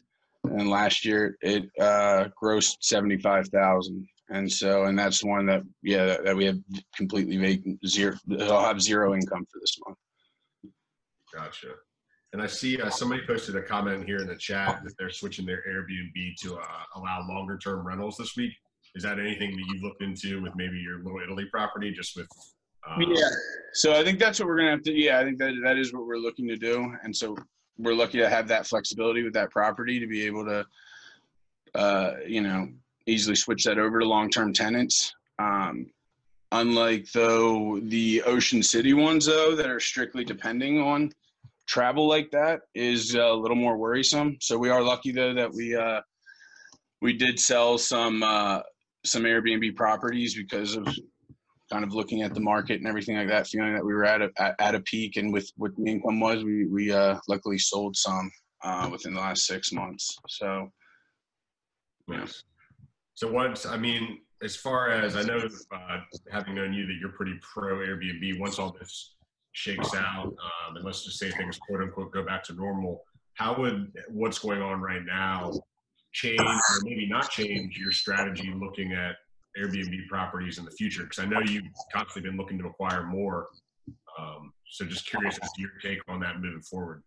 Yeah, well, so I think there's going to be some serious changes with uh, regulations for like cleaning and stuff like that. I mean, it's all becoming a lot more regulated. I mean, with uh, you know, having permits and stuff like that, uh, and registering your properties uh, in in certain um, in certain areas. So it, uh, I don't know. It'll be interesting. No, I I don't think it is going to be as uh, as kind of like you know the, those previous years. It was you know relatively easy. I mean, it was still important. I mean, cleaning is still a huge thing with Airbnb, and super important, and kind of makes or breaks an Airbnb.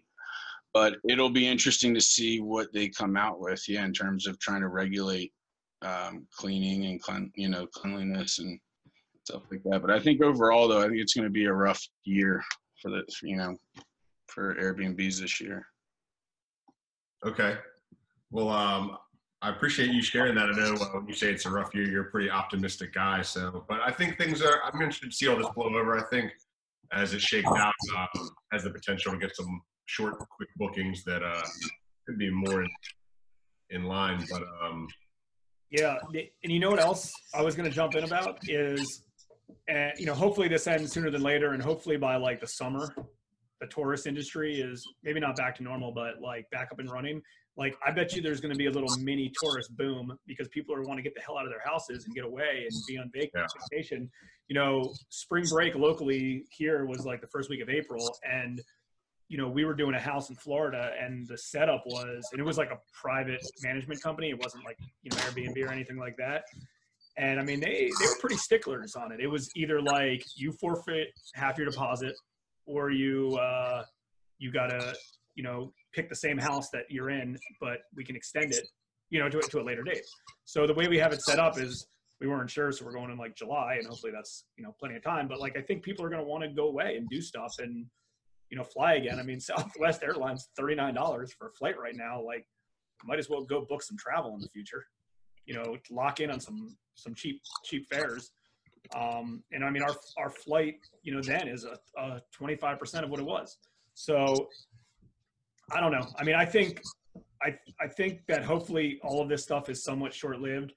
Um, obviously this whole time is really unfortunate for tourists, you know, to- tourism, restaurants and things like that. And I'm hoping that in general, if they can just stay afloat for a few months, that they'll be stronger than ever kind of when everything comes back. Mm. Hopefully that's the case. Cool. Any uh, last words, Mike? Um, no, other than, uh, I mean, I do think there is a going to be a lot of kind of opportunity created uh, in the market. And I guess one thing that I've been uh, seeing recently, and actually just got, um, a text today from a, a long negotiation on a commercial deal where actually I sent the paperwork back yesterday. We were going to walk away from a deposit.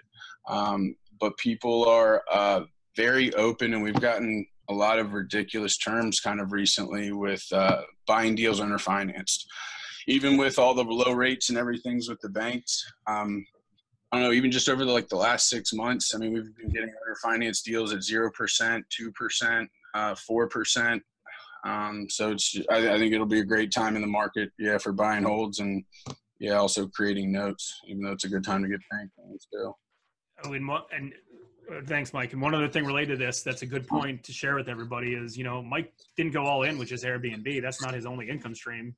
You know, he owns commercial properties and residential properties and flips and rentals and stuff like that. So, you know, unfortunately, one side of the business, you know, if you look at this positively, one side of the business isn't doing great, but the other side of the businesses could potentially be booming, and there'd be opportunities there. So, yep. Cool, man. We appreciate it. Yeah, thanks, Mike. Appreciate your input. All right, uh, Jim, you are up next. Uh, give me a second. I'm gonna unmute you and, uh, oops. Hold on one sec. I gotta unmute Ian too. We unmuted. All right. Hold on, Jim. I saw you somewhere. Hold on one sec. Get you unmuted. Uh-huh. So Jim's na- Jim's up next. He's going to share some info with you. And then after Jim, we got uh, Mike Schock, who is a flipper. And then um, Caitlin Matthey, who is a real estate agent in Pennsylvania market. So that'll help everyone who's been listen- listening patiently locally about local stuff. You know, where we got some expansion to some, some folks up there as well. So go ahead, Ian. What's up, Jim? Rivers. Hey, how are you doing? I can't see you. I don't know why, but whatever. Yeah, I can see you. You're good. You can see Chivers? Yeah. All right. Either way, Jim, most people can't see how tall you are behind that computer. Uh, you just want to give a quick uh, rundown of who you are and what company you're with? Of course. Can you hear me? I can hear you, barely. Hey, yes. Um, my name is Jim Chivers. We are commercial real estate brokers. Um, We are locally owned and operated here in Baltimore. Our offices are right in Mount Washington, and we, we kind of focused on um, a lot of industrial and office, a little bit of retail, inside and outside the Beltway here in Baltimore. And I know um, I've done Try to talk a little louder if you can. Try to talk a little louder if you can. I got these crappy headphones on. Let me yeah. Take these headphones. Yeah, try to take those off and see.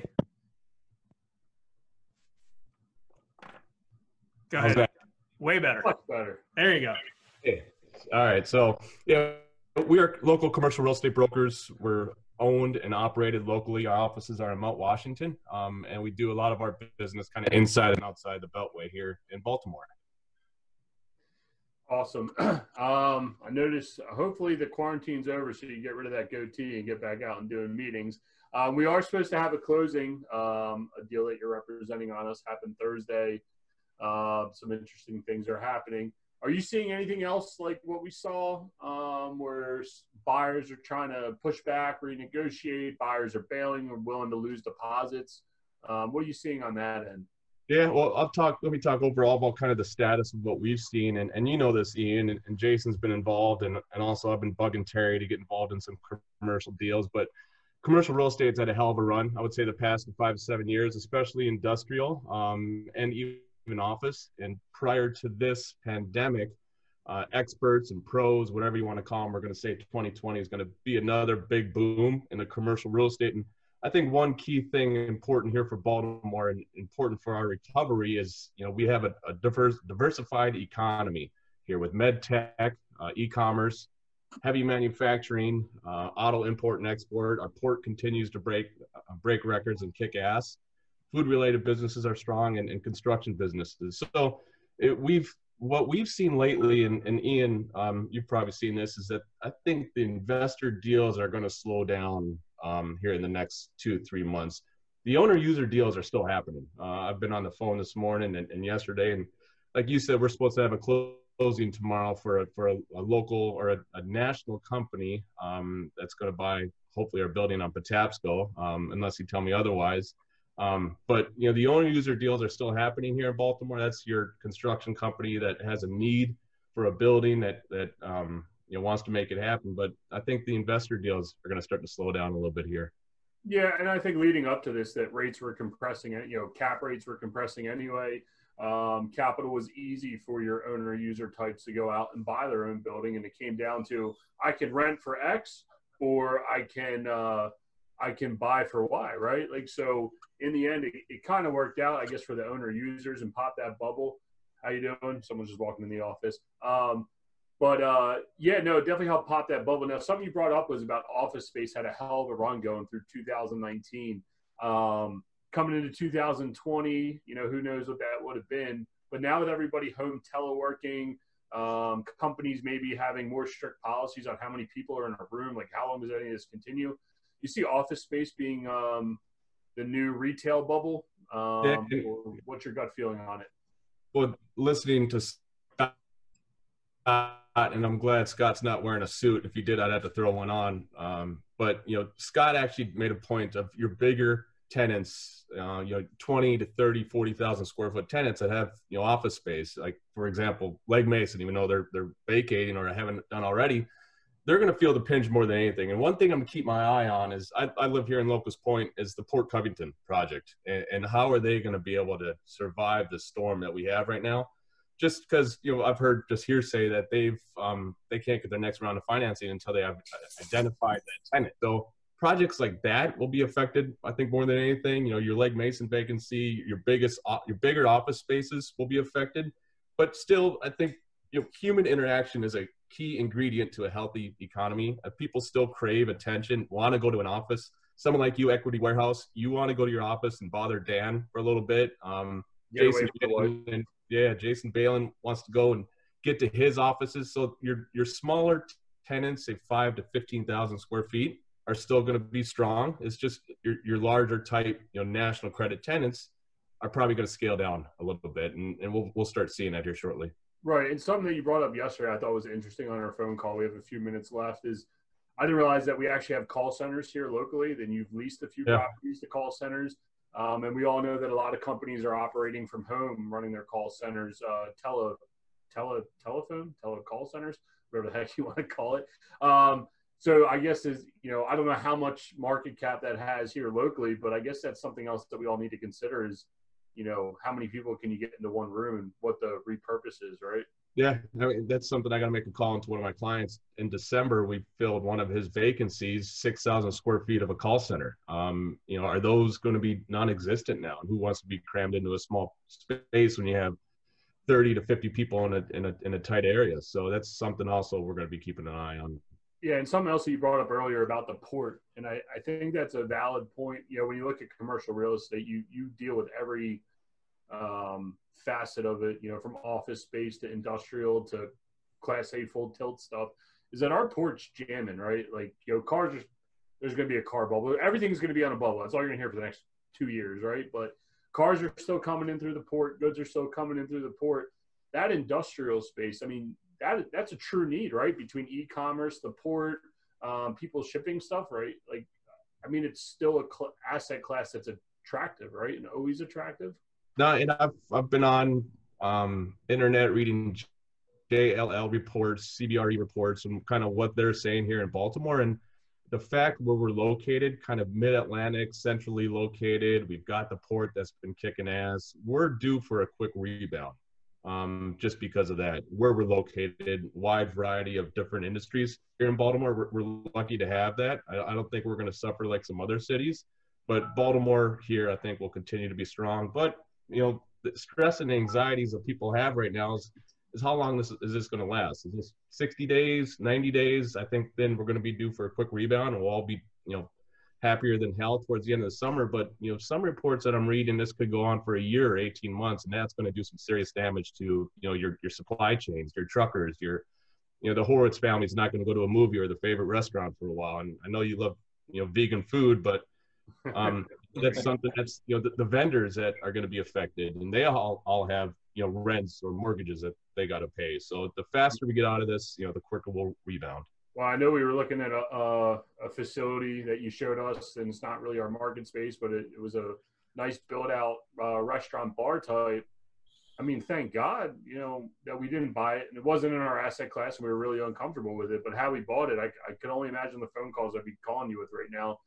Um, Good but yeah, no, it's, uh, it's definitely, you bring up a valid point of those asset type classes that can truly be affected. Um, before we hop off and pass it over to Mike Schock and Chris, you have anything else you want to mention or what you're seeing in the commercial? Yeah, I mean, I mean, this, this again, where we're located gives us hope that the commercial real estate sector will return to normalcy here by this summer. Deals are still happening. Like you talked about the deal we're doing tomorrow. Um, you know, guys are probably going to be a little bit more um, analytical over their deals and, and underwriting a little bit harder and see what the credit tenants arms of investing. But, you know, business as usual for us. Um, we're going to have to ride the wave out here for a little bit. But, um, you know, thank you to have for having me, and Terry and Jason. Thank you guys. Yep. Thank you. Appreciate it. Uh, cool. All right, man. We'll be in touch. We got yeah. it. We got Mike Schock on the mic next. Um, hold on, Mike. Let me un unmute your thing. Are you there? Yeah, I'm here. Can you guys hear me? Yeah, there's Mike. Loud, What's up, everybody? Loud, loud and clear, hey. baby. How are you?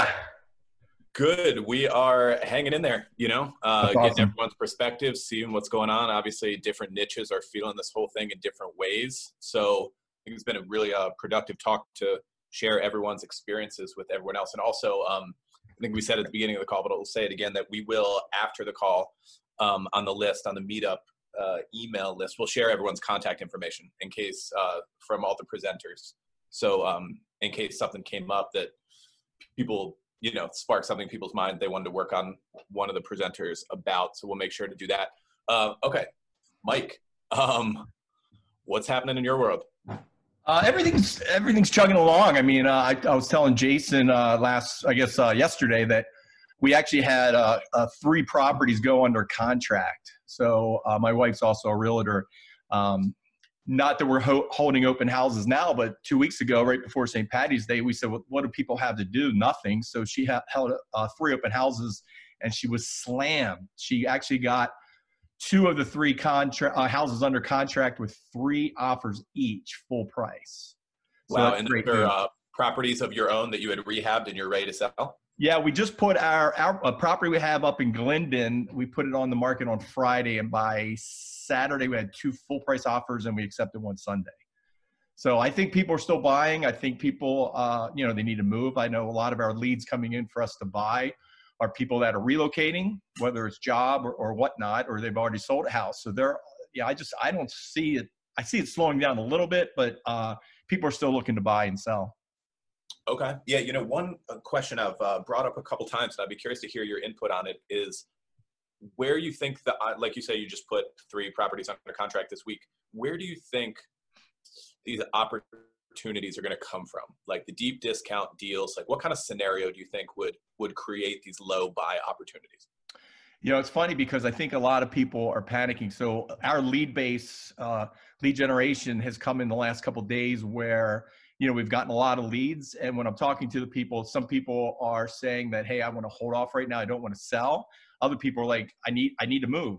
I, I need to uh, do something. But I think the, the low opportunity purchases will be down the road a little bit. I don't think anyone's panicking that bad right now. I think maybe as times get harder and um, maybe things get tighter and maybe if unemployment goes up, then that's where you'll see that. But my biggest fear from a flipper, my wife being a realtor, is, is if the courthouse is closed and can't do the recordings. That's, that's my biggest fear. It'd be like we yeah. lived through last, uh, last summer or last spring with Baltimore City closing down. Yeah, we were discussing that earlier with Amin from Universal Title, and so far things are moving along. They're able to do electronic settlements and uh, recording documents in the courts electronically in most jurisdictions, and a few they have to mail away. Um, so it creates like a little bit more risk for title insurance, but so far they're still covering everything. So I, I totally agree, because we need to we need to close transactions. We need to keep the industry moving on some yeah. level, right? Yeah. And you, you guys mentioned permits earlier. I know Jim touched base on it, but I know our permits, uh, Hartford County, they are a drop-off. You go in, you just drop off the uh, permits, and then you'll communicate with them online and over the phone. I know Baltimore County, my contractor sent me a picture. Uh, you have to send, uh, I guess, do a, an hour appointment, he said, or call in and set an appointment. And then he shot me a picture of where everyone was sitting, and they were all spread out.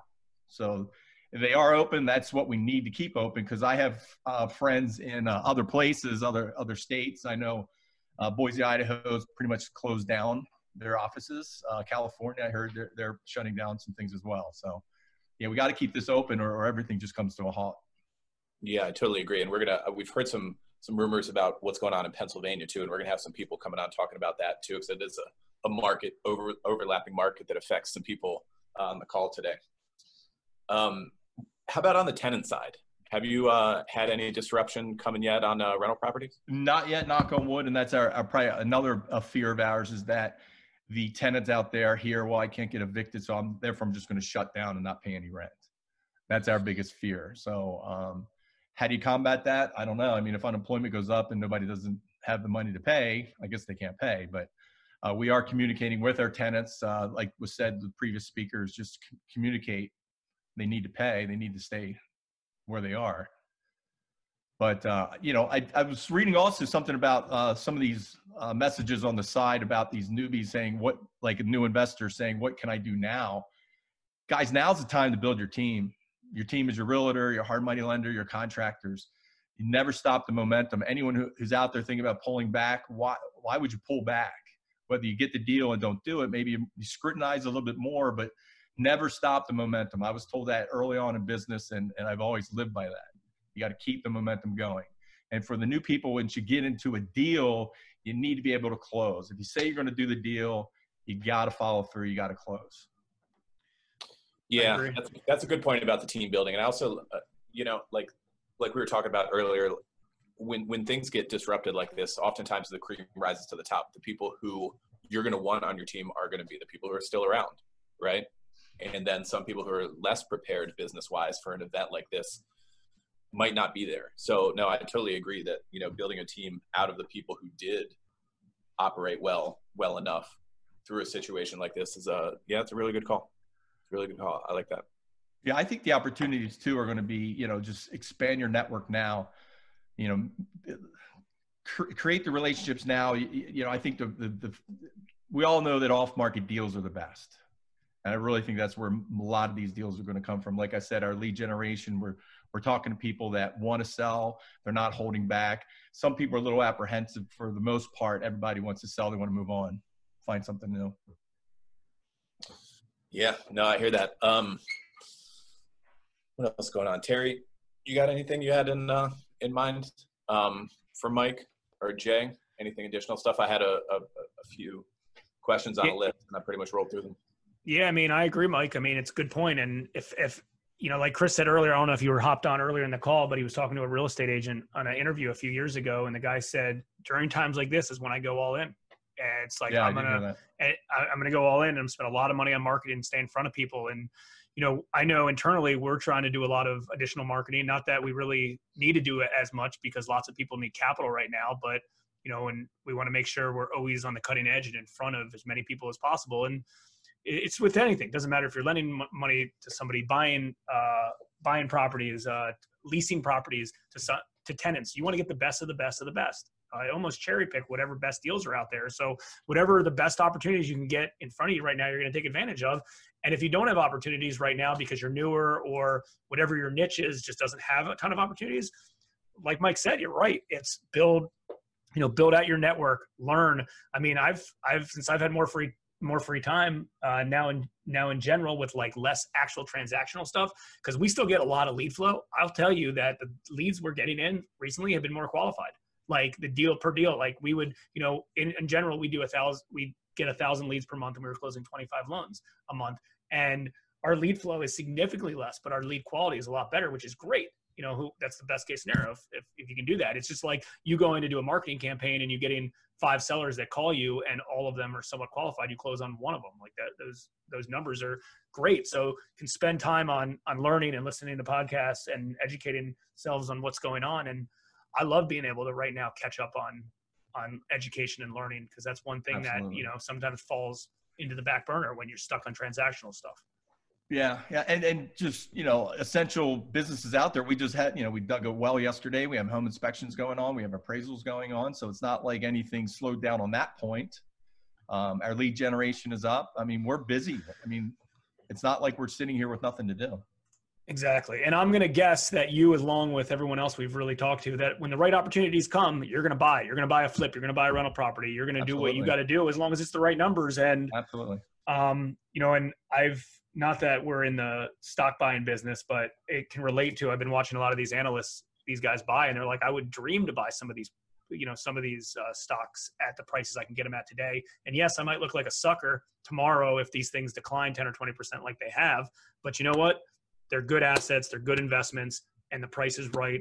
I'm going to take advantage of them. Yeah, absolutely. Yeah, I mean, there's going to be a lot of great opportunities down the road. How yeah. great will they be like before? Who knows? But yeah. And like you know said, what? As long as you buy it right and finance it right, you're fine. Yeah, exactly. And guess what? You might buy a property for a hundred grand today and it might be worth ninety grand tomorrow, but you do the right thing with it and that works. And then tomorrow you might buy a property worth ninety grand. That's worth ninety grand. The next day you buy it for eighty grand. It's worth ninety grand. So like yeah. it, aver- it averages out. So yeah, I mean, I think you're summing up what a lot of successful real estate investors have in mind as well. Is, you know, we're out there, we're, you know, we might stay a little bit more liquid than we did in the past, so we don't pass up on opportunities. And, you know, maybe we got to play defense on our current projects right now. We haven't really talked about that. Um, maybe you just got to play defense to just get out of your current projects so you can unload, get liquidity back, and then, you know, move it to something more profitable. Yeah. And what we're seeing is that when our projects are finished and we put them on the market, they're selling quick. They're not sitting there, which is great news, because yeah. we were a little worried that it would stagnate and, and we yeah. would take days of market would go way up, but it's not. Yeah. And like you said, like, and we talked about earlier, if the higher powers shut things down, we're screwed. Title insurers and, and, yeah, oh, yeah. and, uh, permanent offices and, and courthouses and things like that. But I, I think based on, uh, you know, uh, other things that are currently in place now, they don't want to do that if they don't need to. And they know, they know what happens if, if, all that falls apart. And there's a lot yeah. of people involved that would get hurt if uh thing if if real estate came to a halt. So, but it looks like everyone wants to pivot and do whatever, you know, do it, you know, work remotely. And, you know, it's, it's good to hear that everyone's still very proactive in this space and optimistic and not just, hey, I'm going to hide under my bed, you know, and wake me up in three months. Yeah. It's definitely the wrong mindset. Exactly. So I, Mike, certainly right, appreciate guys. it. Like always, right. enjoy Thanks, yourself. Mike. See you boys. So yeah, Caitlin, I'm going to unmute you. Ian's, uh, I think, meeting with somebody. So we're going to, me and you will chat until Ian hops back on. Hopefully that's okay. Um, ask to start your video, unmute you. Hey, Caitlin, how are you? Hey, good. How are you? Good, good, good. Yeah, Ian just texted me. He said he had someone walk into his office. So hopefully oh, he's staying, good. you know, six feet dis- you know, six feet away, and he's smart about his social distancing. He's probably not, but that, that, that's on him. So we'll chat in, until then. So Caitlin, uh, thanks for hopping on. It, maybe just take a quick moment, tell everybody a little bit about yourself, and we'll start with that. All right, um, I'm a realtor out of Keller Williams in Montgomeryville in Pennsylvania. It's about forty minutes outside of Philadelphia. Um, going on my sixth year in real estate, and I work mostly with residential home buyers and sellers and investors in Philadelphia, Montgomery, and Bucks County. Nice. Um, what are you seeing out there? Are, are people still buying? People are still selling? Like, you might have to educate some of us related to um, if courthouses are closed or title companies are closed, but are real estate transactions in general still kind of moving forward? Yeah, it's uh, in Pennsylvania, it's been, I feel like it's been changing every thirty minutes. Um, okay. But I mean, as of last Friday, Um, or Thursday night, when the governor made his first announcement for um, shutting businesses down, I mean, everyone in the real estate industry was considered not essential um, and shut down. But our title companies are petitioning to stay open, and as of Monday, um, we're con- title companies and lenders are considered essential. Um, real estate agents are not. So, can you, if someone came to you today and wanted to list their house, could you do that? Well, so what I'm doing in my business, and what I think a lot of people are doing, a lot of realtors are, we're in our M L S, we're um, allowed to promote or market coming soons. Um, but the tricky thing is you're only allowed to do that for twenty-one days ahead of time before you make it an active listing. Um, so fingers crossed, we're allowed to um, sell real estate again, or make it easier again, the way we used to do it, in twenty-one days. Um, so there's, in Montgomery and Bucks County, there's, it's been a slow climb um, with coming soon listings. Um, for a lot of people are also taking listings off market or temporarily off market um, or withdrawing as well. So do you have uh, any, so go ahead, sorry. So when I'm doing personally with my listings, and I have a few, I've just been putting them in and marking them as coming soons. Um, sadly, I don't have any pictures of anything yet. So once I'm able to get some pictures of um, the properties, then I'm going to start doing some heavy virtual marketing and virtual tours and all over social media and stuff like that. What about properties that were already under contract with settlements in place, with buyers looking to yeah, you know, move out um, of one house and move into the new house? Yeah, so this is where it gets pretty tricky as well. So um, I had I had a few uh, transactions under contract. They're still under contract. Nobody's pulling out of those. Um, so what Pennsylvania Association of Realtors put together um, a, a new addendum uh, just for this situation. What it does is it pretty much kind of puts a pause on any of your properties that are uh, any of your transactions um, currently, right? Um, if you're putting in an offer on a home, you can submit the addendum with it. Uh, what it does is, if seller, sellers and buyers agree to, um, to the addendum, uh, then it can put a thirty or sixty or ninety day pause until you can meet uh, your contingency timeframes. And, are, so, and do you feel people are just backing out though at that point? Or are they still staying in the game? I personally haven't had anyone back out. Um, I'm, we're not allowed to be, as of Monday, we're not allowed to be out showing homes anyway. Um, there are some people doing that, but I don't think that's in business best practices. Um, so uh, there's been, since Monday, it's kind of been like a whirlwind of trying to figure out exactly what to do. Um, but that's, yeah, that's kind of, that's how I'm working it. Um, but yeah, so the addendum will protect you. So because we're not allowed to, I have a few people who haven't even had their inspections done yet. And there, there's, there's a few inspectors out there, but I don't know them and I've never worked with them. So I'm not going to put my buyer's best interest in someone I don't know and don't yeah. work with. So we're trying see, to do the addendum. See, and, pot and potentially an issue that's going to come up, eventually come out of this, which is not necessarily a good thing, is if this market starts taking a turn for the worse and starts depreciating, you know, these buyers are going to second guess some of these things. And I don't know if they're still liable to buy or not, but hey, if I'm buying a property, a primary residence, for two hundred thousand dollars, and then I see that, you know, the market's shifting and I could probably get it for one eighty, I'm probably just going to back out of that and move forward if they have yeah. the ability to. And that sucks, well, unfortunately. Yeah, it's, I mean, every situation is going to be different and tricky. Um, I had one of my clients, uh, he works in the travel industry, so he's at a big risk of losing his job. One of his big competitors uh, lost his job, but luckily his wife is able to carry the loan by himself. Um, so there, you're going to see, I'm sure you're going to see a lot of that because not everyone's qualified, obviously, to carry loan. Yeah, that's, it's unfortunate. I don't know if you were on early enough when I was telling a story about, we had a property that we had foreclosed on that we sold, and it, you know, the guy put under contract like two Fridays ago and was supposed to set, settle last Friday, and he he got cold feet at the table, and it was a cash deal, and he and he was like, just take my deposit, like I'm uncomfortable, like I'm not sure what's gonna happen. And that was fine, but like uh, he wanted to extend it for thirty days, and I was like, we're not extending it for thirty days, not because like I didn't want him as a buyer, and if for instance he comes back in thirty days and wants to settle again, we'll sell it to him if it doesn't sell between now and then, but like I just didn't want to keep us on the hook for it.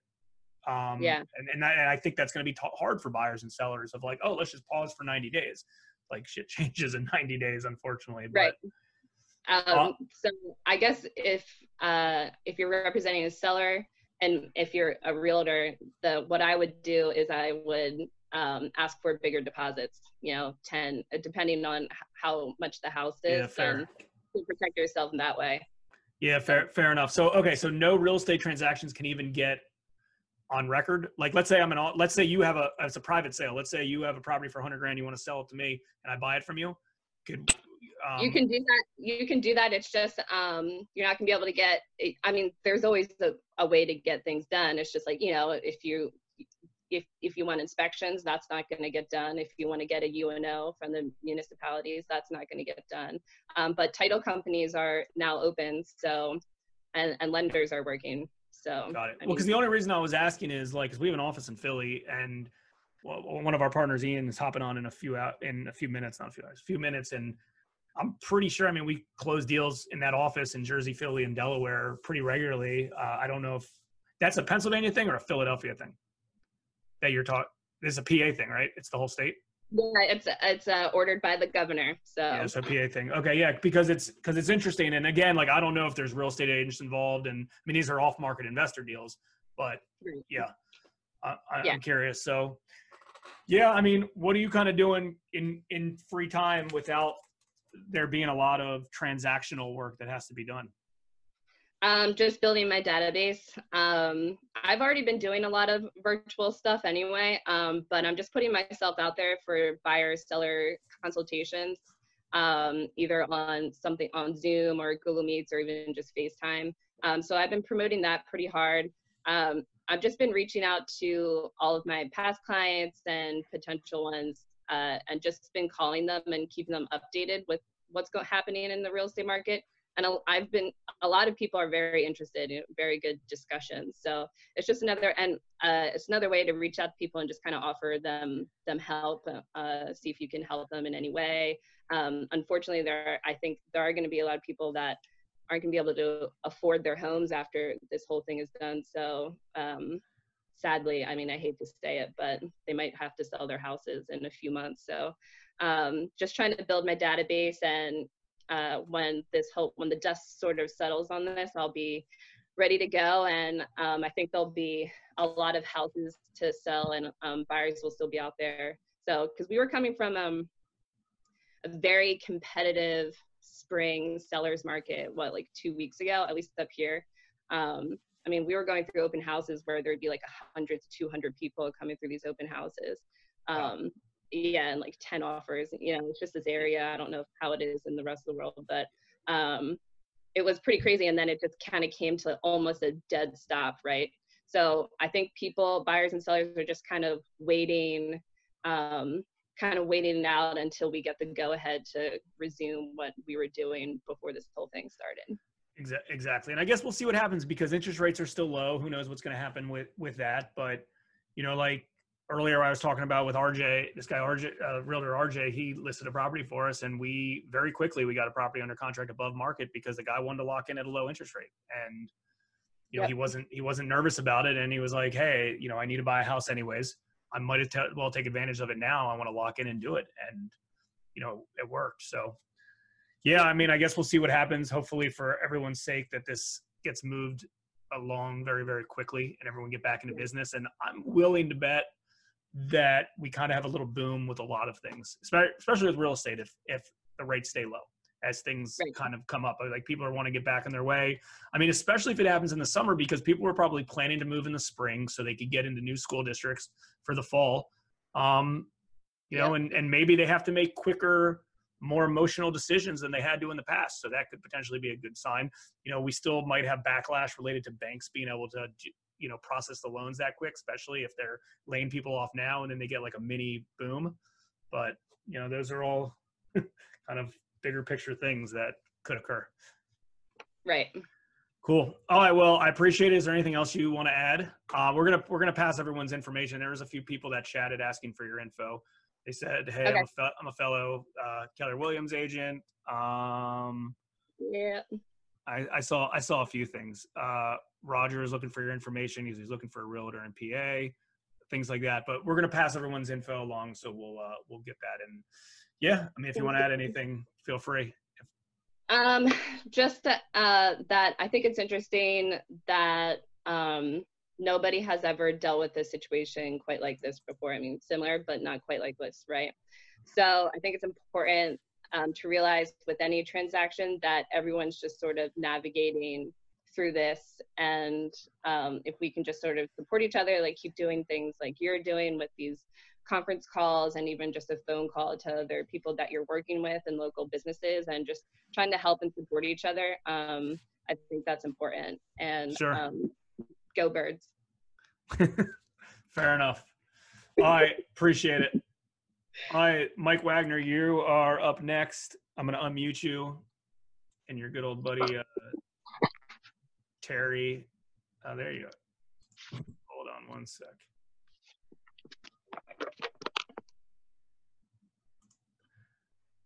Hang on one sec. There we go. Howdy.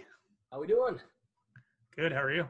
I'm really good, man. Thanks for having me on. It's been a great conversation so far. Uh, absolutely. Terry, you uh, you unmuted? I know, or are you just sitting there silently in your basement? King Balin unmuted me. Thank God. Playing, playing host dictator over there. Jesus. Um, no, I'm good. Hey, Mike, how you doing today, man? I'm good, man. How are you?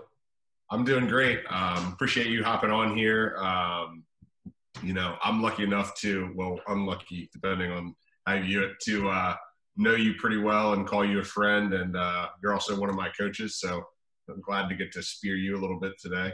So, uh, but that, for those that don't know you, tell, give a little quick thirty, sixty second intro about yourself, just so the people here in the Baltimore market know you and what you do and your past and current experience. Yeah, I uh, long story short, I live in Western New York, about three hundred fifty miles from the hotspot that is New York City these days. Um, and I started out as a, a typical landlord, buying duplexes through four families and fixing them up and renting them. Ultimately, I, I wasn't making as fast progress as I wanted. This was back in two thousand seven. So around two thousand eleven, I pivoted completely and transitioned into self-storage. And that's, that's all I do now. Our strategy is simply to buy undervalued storage facilities and optimize them, get them up and running, and then either live off the cash flow or sell them to extract our equity and move it into the next project. Um, so it's, um, you know, it's a, a very low volume, high margin game. I'm, I mean, where I know a lot of you guys are doing a hundred deals a year, I'm, I'm eight or nine years in and I've done five deals uh, of my own. I also coach some folks um, and I participate as a minority partner in those, and, and they do a little more higher volume just because there's ten of them instead of just me. But uh, in a nutshell, that's what we do. Cool, man. So tell, um, what have you been seeing the last year or two in regards to self-storage, and then what are you seeing now within the last two to four weeks. Um, you know, I know I've had some offline conversations with you, but just to share with everyone on the call what you're seeing and what you expect. Yeah, and here's the deal. Like, I, storage has been a buzzword for a while now. It's been a relatively hot market. There have been people in our industry for three or four years saying that, um, you know, we're at the peak and things are about to turn downward, and, and yet it hasn't happened and we keep rolling. Um, as far as how things have changed over the last, you know, two to four weeks with everything that's been going on, it's really hard for, for me to say. I think it would be hard for anybody to say in my industry or at least who uses my strategy, just because it's so early. Um, what I see this very unique set of circumstances offering us uh, who are in the storage industry is really a couple good tests. Uh, for one, and, and anybody who's heard anything about storage, one of the things they usually hear first is that it's quote unquote recession proof. And I always caution people against that. It is, it is not recession proof. I don't think there's any such thing.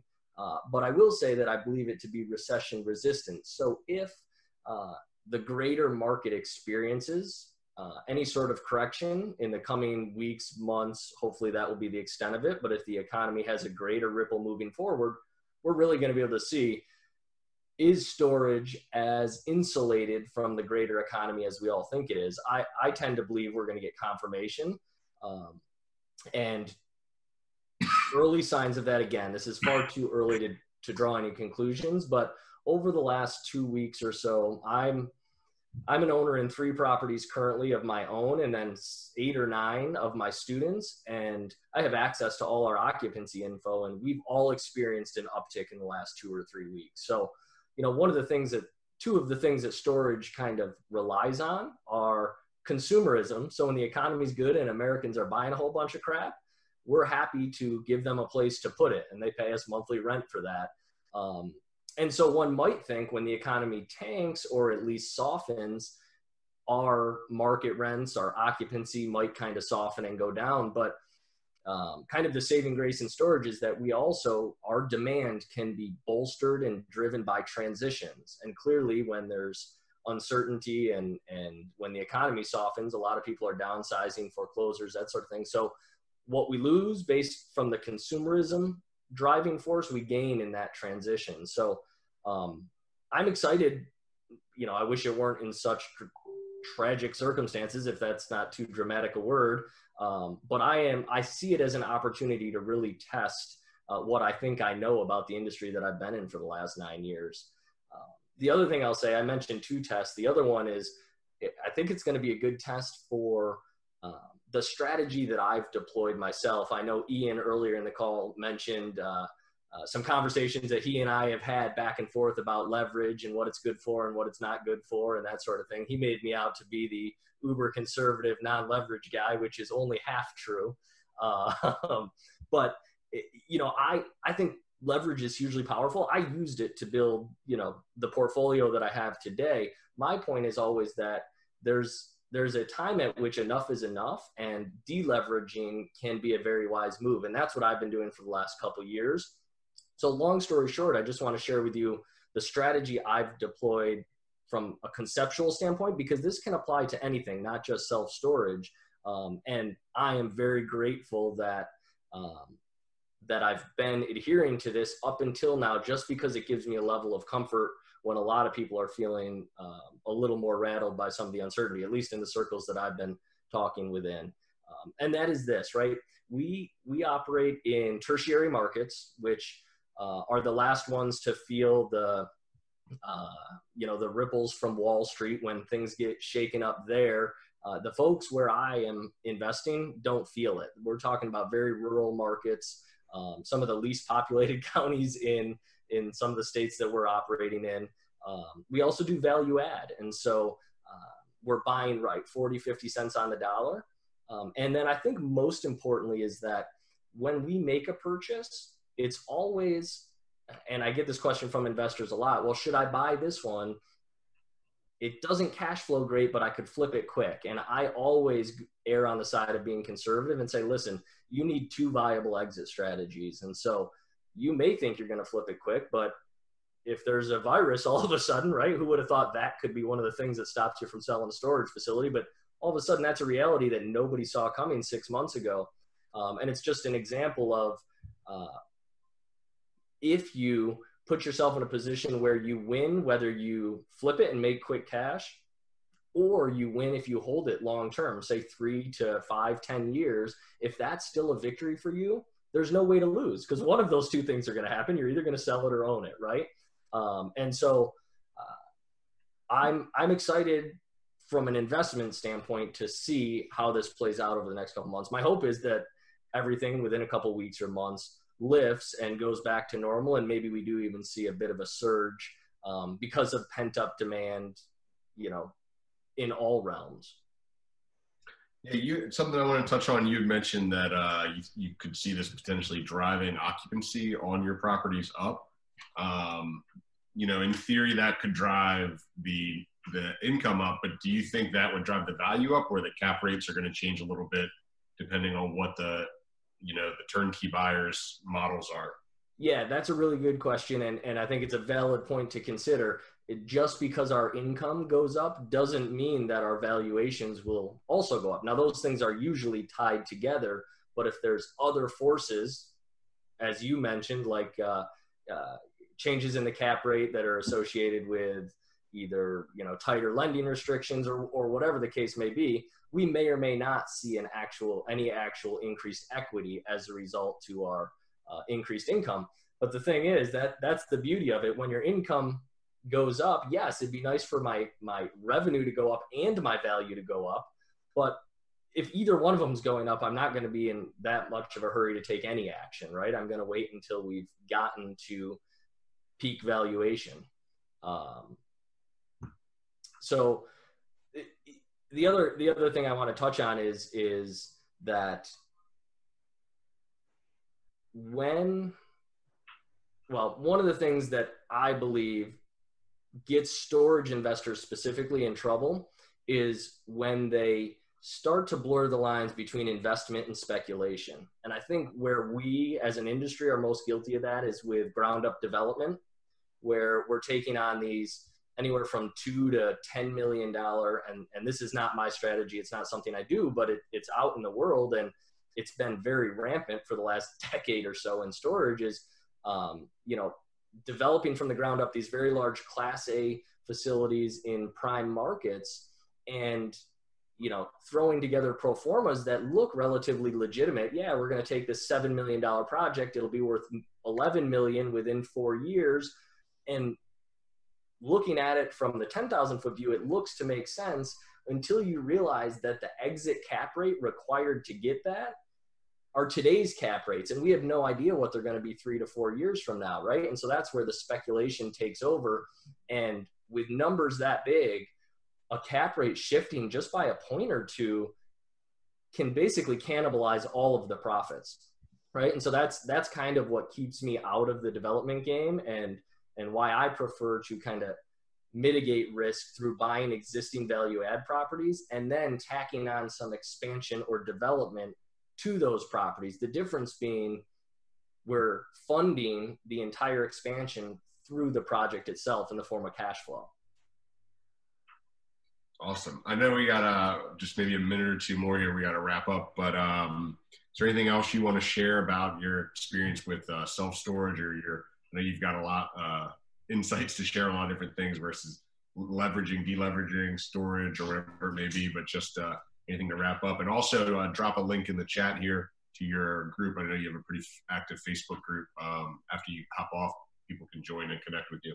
Yeah, right on. I'll do that for sure. I, I think my thing is, again, I'm not opposed to leverage. I think it it's a very powerful tool. Um, my my sixty second soapbox that I'll jump on is that It, lever- there's nothing wrong with it as long as it doesn't compromise your ability to survive the uncertainty that, that gets thrown at us in situations like this. Very quickly, you know, the world looks at, you can't, you can't have the reward without the risk. And I, I know that to be true, but I also don't believe, and I reject the idea that you need to take bigger risks to get bigger rewards. I think as sophisticated investors, we can all benefit from knowing that we have the ability to compress our downside risk to darn near zero, to where if things go sideways or upside down, you don't have to feel that in your daily life. It'll bruise your ego a little bit and, and you'll wish you had done it better, but it doesn't have to change your day-to-day life if you structure it properly. And so that's kind of pinching that downside risk and yet retaining probably not all of, but most of the upside. It's kind of like swinging for a base hit instead of a home run. Um, so take that for what it's worth. I will pop in my link. Uh, if anybody wants to talk storage, I'm always happy to do that. Appreciate awesome. it. Appreciate it. I love base hits. Hey, listen, you do four base hits, it's a home run with a lot less risk. That's uh, that's that's my thought process. Thanks, Mike. And, and you got to get on second if you want to steal third, right? Yeah, exactly. I love I love it. Listen, slow and steady wins the race. Because like if you're like if you could jump up like this, chances you're gonna fly right back down. But if you just tick along over and over and over and over and over, you know, you get a little speed bump here and there. It's not the end of the world. Uh, appreciate it. Definitely, definitely appreciate you chiming in. All right, so.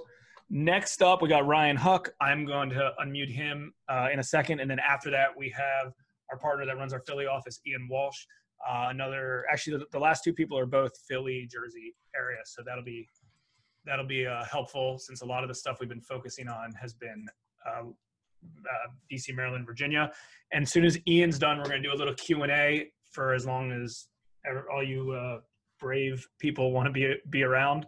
Um, so I know everyone's stuck around. We had about three hundred seventy people that started. We got about one hundred seventy-two people still left, uh, which is, which is great. I know this is kind of, kind of long, but I think it's important, and I'm hoping everyone's getting value, and I'm sure people are also going to have some questions afterwards. So, uh, Ryan, I'm unmuting you, and, uh, hopefully you can hear us and we can hear you. I can hear you. Can you hear me? Absolutely. Hey, Ryan, what's up? Ian over here. Hey, Ian, how are you? Good. Hey, man, uh, just real quick, if you want to introduce yourself, where you're from and what you do and what brokerage you're with. Yeah, um, I'm from Ocean City. Oh, I'm getting some feedback. Let me see if I can. I'll just take one piece out. That should help. Um, from Ocean City, um, we do a lot of vacation, second home sales, second home uh, rentals investments, and rentals in general. Um, been in the business about six years. So I've seen it from the flatness after two thousand eight all the way up through the current run and where we sit today. Okay. And so what do you think, um, so currently what are you seeing in the market are, so you, I'm assuming you do some of the weekly vacation rental stuff. I know you concentrate on a lot of home sales. Um, have you seen a little bit dip in the market? Have you seen prices catching up, getting away from you? Are people retracting? Um, and also if you could comment on uh, week-to-week rentals. Do you see the week-to-week rentals that you normally guys get down there um, in Ocean City, New Jersey? Are they still moving along? The weekly rentals and, and our local economy really depends on about three months from June, July, August. Uh, we make all of our income, all of the businesses, all of the uh, vacation rental investment owners, these second property homeowners down here. If they're not making that income in, in pretty much that ten-week gap, then we could have a lot of stress put on those homeowners. Um, people are, the phone's ringing off the hook right now trying to cancel their rentals because they don't know when they're going to be allowed out of their homes. So right now they're thinking, whatever, I'll just cancel. And then if we're allowed back out, I'll just rebook a home at that point. Right. So you are seeing some cancellations down there then, or people are trying to cancel anyway. Um, that's Correct. Pretty interesting. Now, I know uh, when I ran into you a few weeks ago, we had an interesting conversation of the last time you saw us, instead of people doing big, extravagant overseas trips, they were actually staying closer to home. Do you see that happening again? And if you could go explain a little bit about that, um, like what we were discussing. Yeah. So in two thousand eight, we actually saw a boom in our rental market, which is Saturday to Saturday. Uh, again, from June to the end of August, early September, pretty much follows the school schedule. And what we found was instead of having lavish overseas vacations, and in this time, you're going to see people maybe being averse to getting on an airplane or spending money. Uh, a lot of people hop in the car where they think it's safe and cheap, and all the money's pretty much spent in the home rental for the week. And you're looking at thirty, forty, fifty percent of what it might cost to do that big vacation they had planned. Right. So yeah. So we are actually, we are actually hoping, depending on when we're allowed back out of the house, um, we should see, somebody mentioned on here earlier, a boom in our tourism market, and that's what we're hoping for. A lot of very late rental bookings, but actually booking us out and flocking to town. Now. Yeah.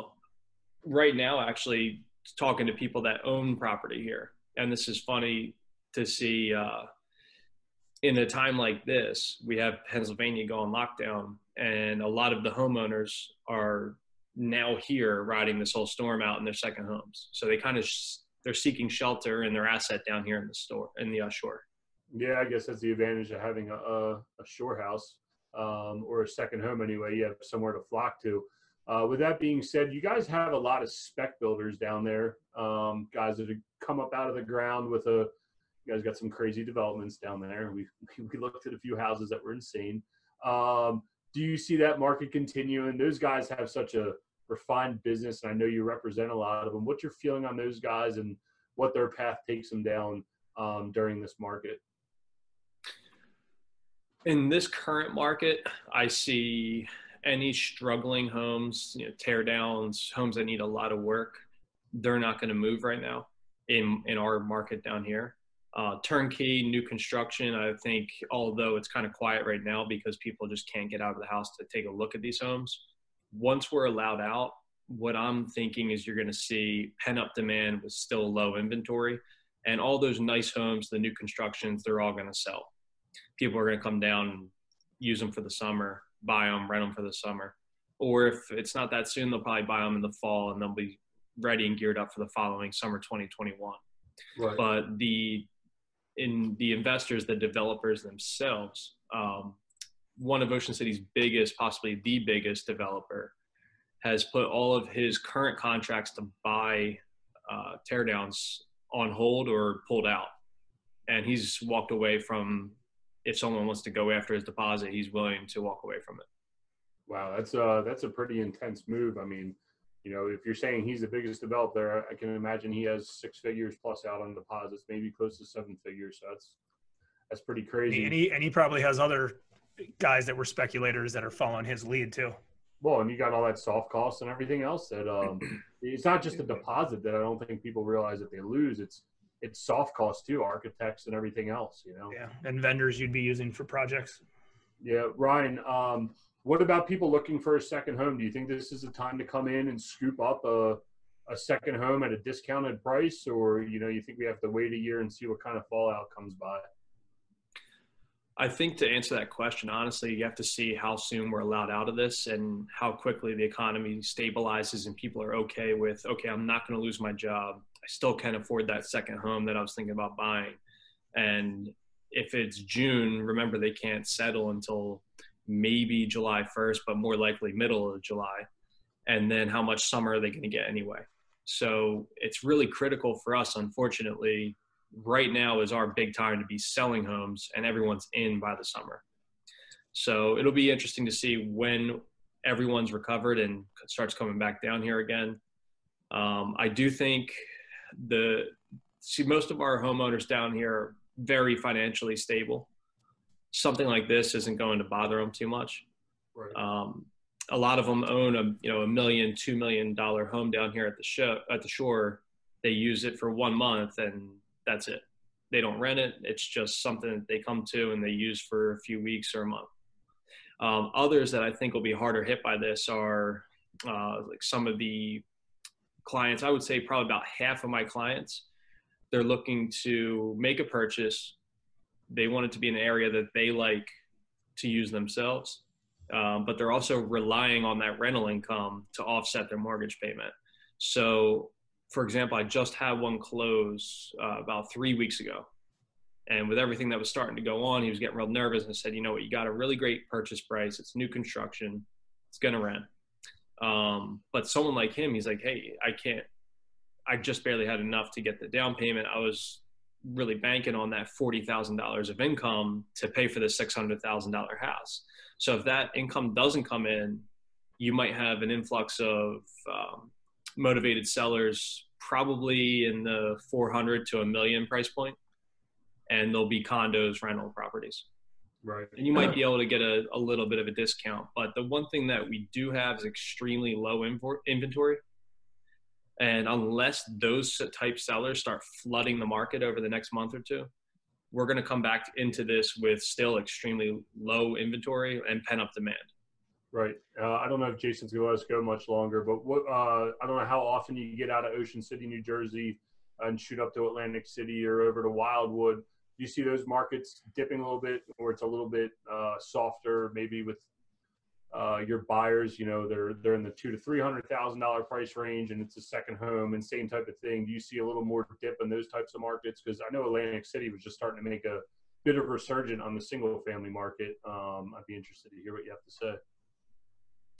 Yeah, both of those markets, actually, it's interesting you brought that up. Um, I've actually been focusing a lot of my attention into buyers looking into some markets like that. Um, people right now are looking for cash flow properties. Investors are looking for something that's going to pay them back. Whereas in Ocean City, you kind of have to rely on the appreciation of the home as well. It might just barely cover itself. It might cash flow a little bit. It might cost you five grand a year to own. But down the down the line, you know, ten, twenty, thirty years from now, you're going to get what you paid for it, all of your rental income, and then add another twenty, thirty percent to that. That's what you're hoping for. Right. Now in Wildwood, I have a, I actually have two contracts that just went through in Wildwood. Um, and I really don't do too much business down there. So it's interesting. A lot of my current clients are actually active in Wildwood, and Ocean City's pretty much asleep. Um, I do see those markets probably getting hit harder. There's probably a lot more opportunity, uh, mainly because there's less demand to buy into that market, and they have, um, comparatively to Ocean City or Stone Harbor or Avalon, they have a little bit more inventory. Right. Well, we uh, we really appreciate it. Um, I think Ian Walsh is up next. Those that want to get a hold of Ryan, Jason's going to be sending everybody out um, Ryan's you know, contact info, and for everybody that was a speaker on here. Yep. Um, if you haven't been to Ocean City, New Jersey, I'll vouch for it. It's an amazing place, minus the no alcohol. Bring your own beer, but it really is an amazing place for your families. Thanks, Ryan. Thank you. Hey, Ryan, I appreciate it. Thank you. Uh, Ian, I'm uh, throwing you up here in a sec. I'm already um, up here. Uh, hold on one sec. I got to unmute you. Uh, there we go. All right, so Ian's going to hop on with his H M B background for about ten minutes, and then we. Am I the only guy on this? On this, how do you not have that background? I don't know. I mean, you you're like cut in half. Like you're like. The only here. Thing important is is this and that behind me. I'm not not my stupid face. Yeah. Okay. I, okay. Um. All right. So I got to unmute Chris. Chris, are you unmuted? Uh. Because Chris is going to chat. So, all right, we're going to hop on with Ian for a little bit. Ian is our partner that's, uh, what, five, six years? Five or six, six and a half years, man. I, I, I should have said six or seven years. Okay, six, six or seven years. Um, you know, as everyone knows, uh, Chris and I lend, you know, through H M B in Maryland, Virginia, and D C. And uh, Ian and and also his brother uh, run everything in Philadelphia, or Pennsylvania, New Jersey, and Delaware. Uh, there seems to be a mix of kind of both markets, and we were we were pretty heavy in the D M V area locally. So it's good that we had a bunch of uh, other other speakers in some of these other areas as well. So uh, Ian's going to hop on for a few minutes, and then after that, uh, maybe like ten, ten minutes, uh, him and Chris, and then after that, uh, raise your hand if you have any questions. Start raising your hands now, and I'm going to go through them one by one and ask any questions. And if you have a question for a specific speaker, as long as they're still on, and most of them are, I'll unmute them as well. But raise your hand and then we'll unmute you, um, and you can ask your question. Chris, you're up. Uh, hold on, I gotta unmute Chris. Sorry, I forgot he was muted. Uh, all right, Chris, go ahead. Here we go, there we are. Okay, cool. Ian, how's it coming over there? How you how you uh, making out? It's a, good, man. Nothing's changed for me. I'm always stuck in my uh, pilot seat in, at my right. house. That's how I do it. Yeah, so we've been hearing some interesting stuff about what is and what is not shut down in Pennsylvania. Mm-hmm. um, not, we haven't gotten so much detail on Jersey yet. Um, can you give us a rundown of that? It's kind of strange because some of uh, real estate has been considered an essential business, and some and aspects of it are not. Do you know the details on that? Yeah, so th so they put it out. They like blanket statement in. They're like, it just came out one night. They're like, everything's shut down. It's over. Game over. Like all businesses closed. And they're like, here and here's the list. And then the list was kind of like, some of it's clear, some of it's not. Some of it they definitely didn't think through because they didn't think about the guy. You know, they're like, okay, anything that's not food or medical related is closed. Well, then it's like, well, what about the guy that has to make the metal for the medical related thing, or or supply the piece of this for the food delivery guy? Is that business? You know, so what I've noticed is that, like, your retail stores and stuff, like I think um, GameStop was recently fined or had their business license removed because they said, we're not shutting down in the face of this. And then they were like, all right, cool, your business license is gone. So I think, like, big stores and big places like that are probably going to get themselves in trouble if they, like, defy it in that capacity. But there's no way to enforce it in terms of, like, most other non-retail, like, physical places. I think it's just a really a way of trying to project the severity of, like, stay the hell in your house and stay away from from work. Um, I don't see how they're, they're not, like, hauling people off to jail, um, but people shouldn't be going into their cubicle, you know, type stuff. That shouldn't be happening. Yeah, for sure. I definitely agree on that. Like, we got a similar order here. I mean, they stopped short of calling it here, meaning in Maryland. Um, They stopped short of calling it a shelter-in-place order. They just ordered the closure of all of the businesses except for the ones considered essential. And there was a lot of real estate-related stuff um, on the essential list. Like, I mean, obviously banks and stuff like that. Got to keep the banks moving. Even a non-bank lender, which is exactly what we were. Anything related to construction and, and all the different, you know, uh, aspects of construction, the different kinds of vendors and all that. So it left a good amount of wiggle room for us to operate, you know? Um, yeah, they're getting, I mean, it's tightening every day up here. I think it's, I guess we're tighter up here than you guys are down there with that stuff right now. It sounds like it. Um, you know, they just announced in Philly, that is the twenty-seventh. So in two days, all construction is to cease. All construction jobs in Philadelphia cease. So that was a specific order that they put out, like, yesterday. So New, New York, New Jersey, and Pennsylvania seem to be a hotbed for the virus, and then therefore, like, seems to be leading the charge between them and, like, California of, like, the lockdown portion of it. Ian, is that Philly or all Pennsylvania for Philly construction? Right now, right Just now, that? Philly. Yeah, because right I mean now, that's Philly. it. That's an issue. When if that happens, real estate investing is in tr is in trouble short term, um, because obviously you can't get permits, you can't do construction, you can't do everything. Things are on hold. Um, permits are already. That's already. Yeah, that's already been on hold for sure. Gotcha. Yeah, a lot of people are going to feel that, you know, like the contractors who need to get up and go to work and make their buck fifty a day. And I mean, obviously the owner of the property, I mean, just all kinds of people, agents, you know, lenders, like. Yeah, right now up here, I mean, I, I'm sure down there too, um, you know, the thing that I've noticed is that, like, the first few days of this thing was like a vacation for everybody. You know, they're like, oh, what are you doing with your time? I'm going to spend some time with my family. And then it's like, oh shit, I'm not making any money. And I think within, like, two to three weeks, I know they passed that stimulus package today, which the market just swallowed in about two seconds um, going into the close. The, uh, you know, twelve hundred bucks an adult, I don't know how that's going to prolong the economy, but um, unless the stimulus is really impacting in a very short-term future, that vacation mode is going to turn to anger pretty quickly when people don't have money. When people don't have money and they've been trapped in their house, like, it's not a good look. So two to three weeks from so two to three weeks from now could be it could be a little bit messy.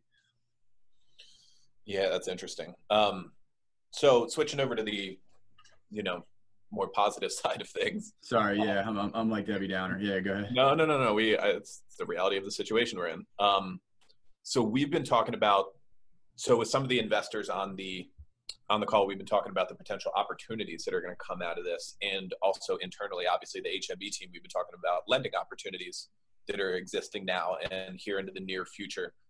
What kind of stuff do you think is going to be from the lending perspective, since that's what we get up to do every day? The um, sure. The doable uh, deals, the smart deals, like what's what's our next ninety days look like, in your opinion? I mean, right now, I can tell you it's hitting hard. I mean, you, Jay, you know it too, seeing this stuff coming in. Like, I, the question I'm getting all day long, and I'm just, like, literally trying, like, we are in business. Like, we are lending.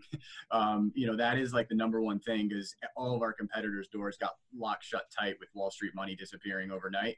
And um, everybody around here is gone. And so every, I'm literally the email I'm answering all day long is, are you in business? So the short term for, uh, we were built for this. We were designed, our company was designed to not take the short term money, not play the price wars.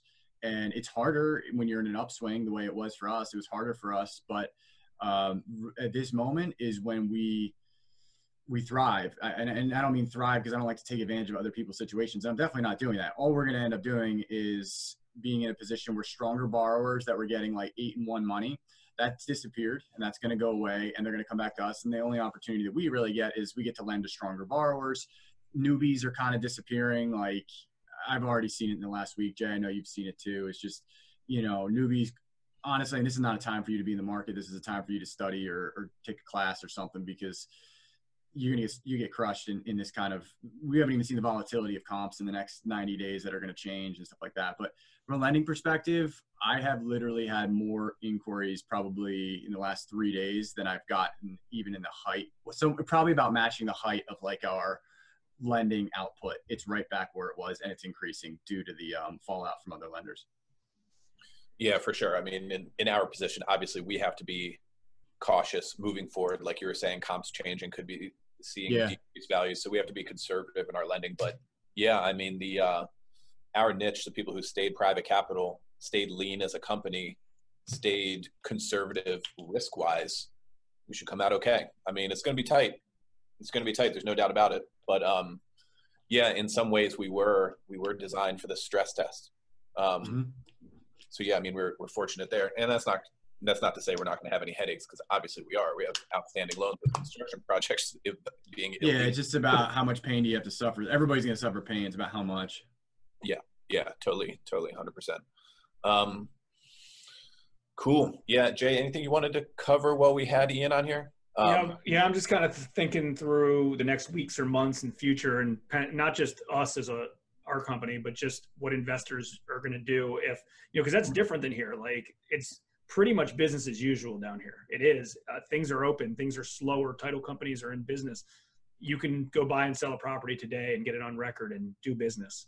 You know, it seems from talking to Caitlin and Ryan and now you that, uh, you know, stuff, you know, it's, it's hard to conduct business. Like if, if I was a, if you sold, Ian, if you had a property and you sold it to me for one hundred thousand dollars off market, could I go get, go get title insurance and do a closing today and buy it?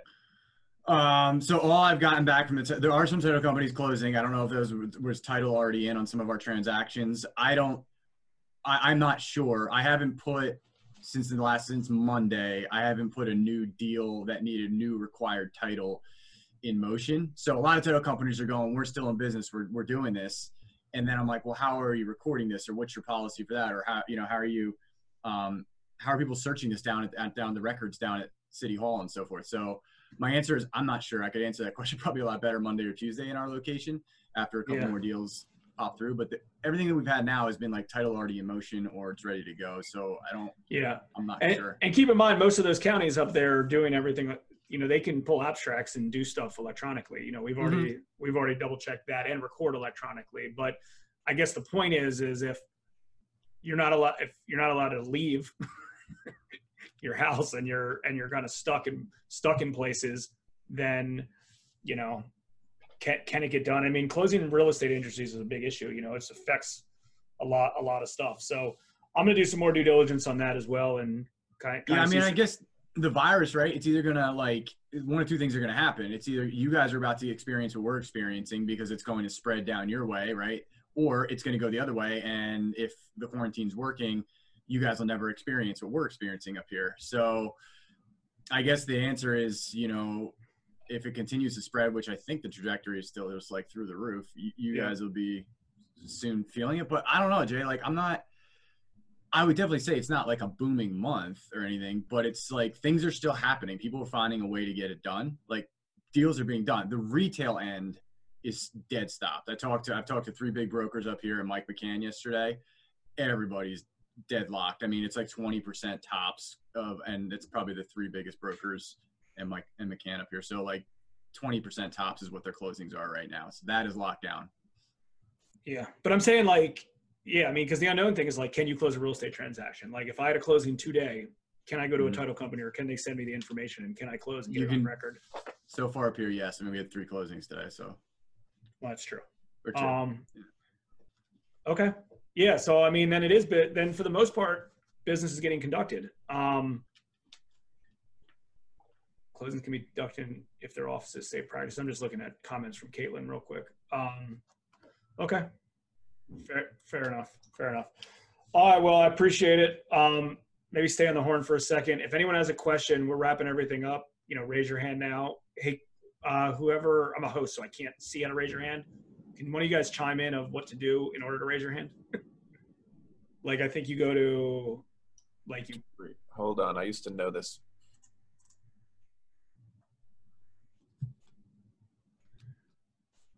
We have our research assistant, Terry Royce. I'm sure he'll figure it out. I don't know. We've done this before, and I kind of. I think you might hover over your name instead of pushing rename. You, is it right there? Unmute Ian.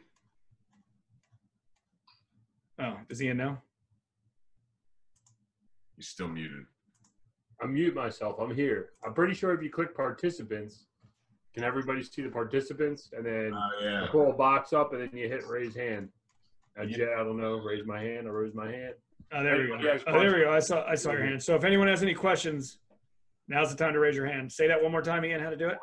You go down to participants on your screen. I don't know how to do it from yep. mobile, but if you're on desktop, go down to participants. Press on that. Box will pop up, and then there's a raise hand button. Um, and you'll be able to see. So.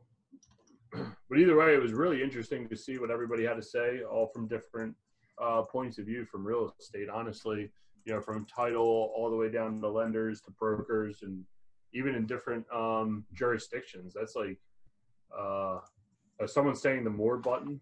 I don't know if there's a more button on your screen. But it's just really interesting to see everybody in different jurisdictions, what they're dealing with and how people, the more important part is like, Americans, I guess we're just resilient, you know, the country as a whole. They're like, okay, well, there's a roadblock here. Like, let's knock it down, do something about it, you know?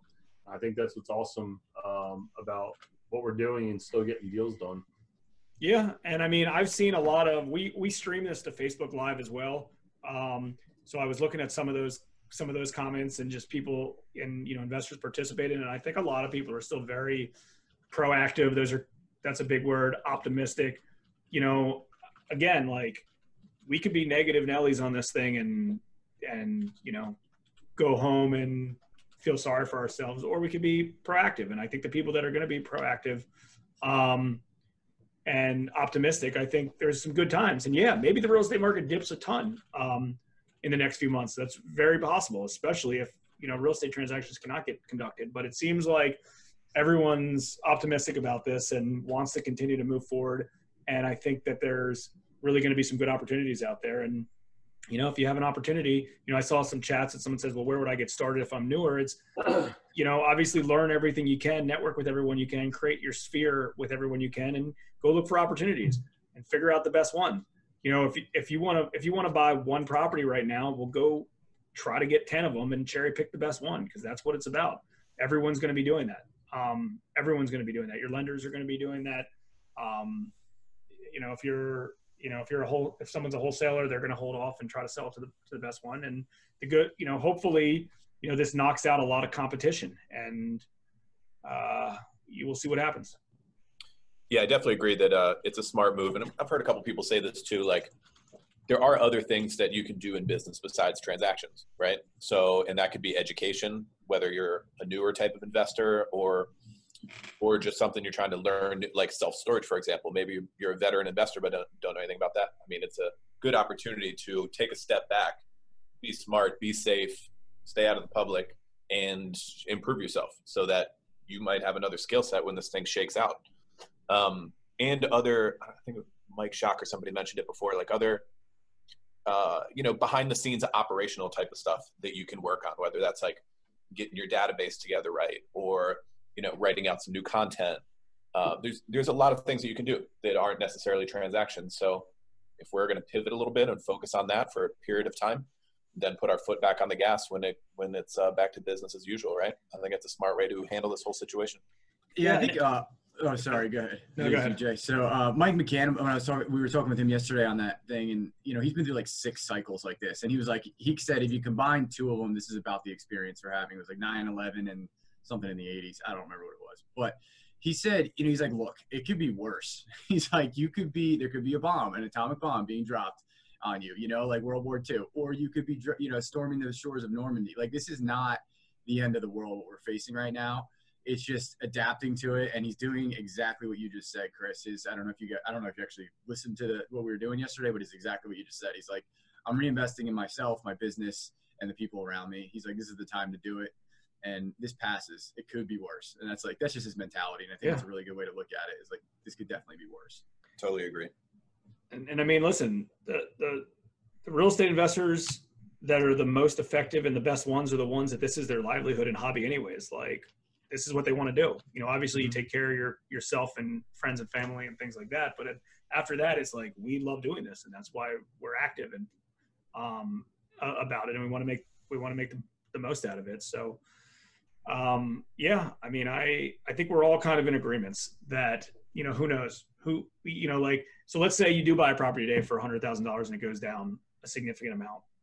You know, then you, you pick back up and, you know, you make a wise, smart decision on your next asset, on your next deal. And you just do whatever you can to kind of, you know, keep, keep things moving. And, you know, I'm watching C N B C on my, on a screen over here right now. And like, is there news? I mean, something, something hit the market like fifteen minutes ago. Is there well, news? The Dow's up a ton. And like, it's just funky because every day, you know, down, up, down, up, down, up. Like you can't just, you, you, you freak yourself out, you know? All of a sudden, you know, something's down by ten percent and it's like the sky's falling. And all of a sudden, you know, that stock, re, you know, rises ten percent back to where it was. The next day, it's like, oh, we're at a great healthy market right now. Like, it's just, there's a lot of funkiness, inconsistencies. You know, do your own due diligence, do, you know, what you believe is, is, is the best thing. Um, and, you know, we'll see. And I also, another big trend that a lot of people were talking about was, you know, they're not on the sidelines. They're very actively involved, but at the same time, they're going to pick the best deals that they can get their, their hands on. And, uh, you know, I think it's important. Hey, Jay, uh, somebody in the chat was, uh, Roger Bremer was asking how to get everybody's information. I know you said you're going to post it somewhere. Um, well, everyone, uh, most people registered through the meetup link. We had a few hundred people registered through the meetup link. So I'll probably just blast it out to that list since everyone's on that meetup list for the most part. We'll start. And if not, yeah, and if not, you go back to that meetup uh, page and you can find, oh, we're all on Facebook. I'm pretty sure everybody that was yeah. today's on Facebook, you can track us down.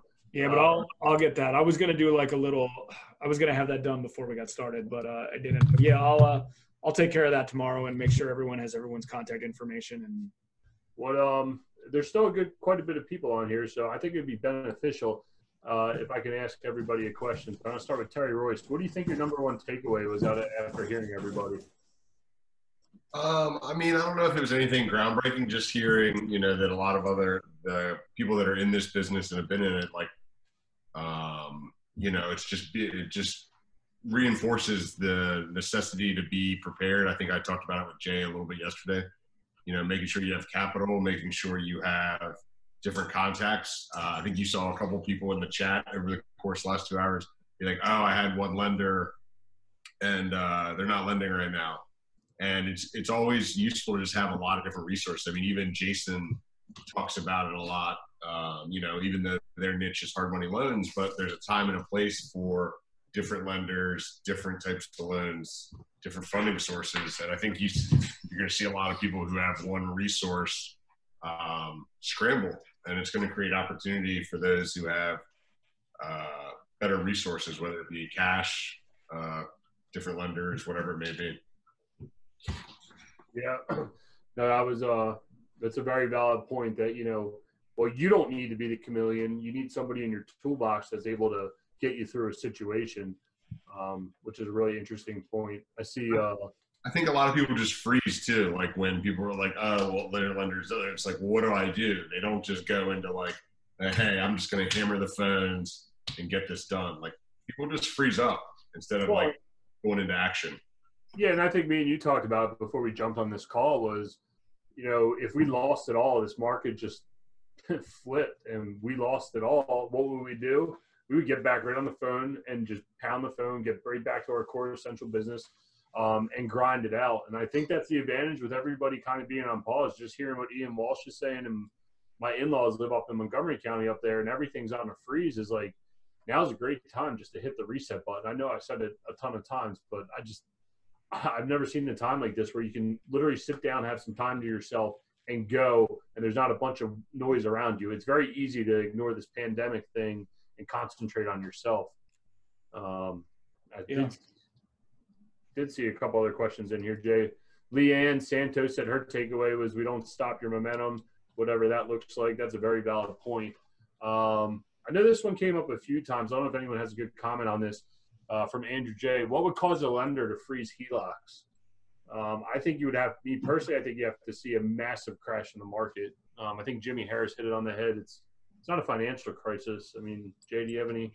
Or yeah, I mean, I, I, I remember when that happened in the two thousand eight financial crisis, and it's for very different reasons. Like, that was a banking system problem, in, in addition to, like, all kinds of other, you know, financial markets and everything else, and all the collateralized debt and all the stuff that brought so many things down. But, I mean, as far as from what anyone can tell, we don't have a banking system problem now. Um, our bank's going to get conservative because there might be a dip in the real estate market, of course, especially commercial. Freezing H E L O Cs, I don't know. I don't know. Different circumstances, and probably too soon to say. Yeah, I think we need a lot more fallout. And I, I think, you know, everybody can sit here and speculate, and we can all say whatever, but that type of stuff, that's twelve to eighteen months from now, when there's realized losses from people not making rent payments and foreclosures happening, or people not being able to pay their mortgage payment from this loss of work, and they've exhausted all the forgiveness that's been given to them, you know. So if the forgiveness that's been given so far is what they say it is, and it's not going to extend, our timeline's twelve to eighteen, let's just call it twelve to twenty-four months is when you start to see this type of fallout um, that everybody's sweating. So. Um, if anybody has any other questions, stick them up in the chat. And if not, I think, uh, Jay, you got anything else? It's a, it's a good three-hour run, fellas. Yeah, it was a solid one. Gentlemen. No, I think, uh, think we're good. You know, maybe we'll do a follow-up to this in the upcoming weeks. You know, we, uh, I know personally we're, I'm doing a lot of Facebook Lives with, with uh, real estate professionals locally, just to help spread the word after I talk to them. And if I feel like there's good insight to our audience, I think that's important. Um, you know, I've done a few already. Chris has done a few, and we're going to continue to do some because, you know, as we're getting stuff, I mean, like we talked about when we started, we're on the front lines of this stuff. And I think a lot of people, um, you know, need to hear some of this information, good or bad, um, because, you know, we see it. I mean, we closed the deal today in D C. We have a deal closing tomorrow in Maryland. Ian closed a deal, um, you know, in a few deals in Philly this week. So we're seeing it. We're talking to title companies.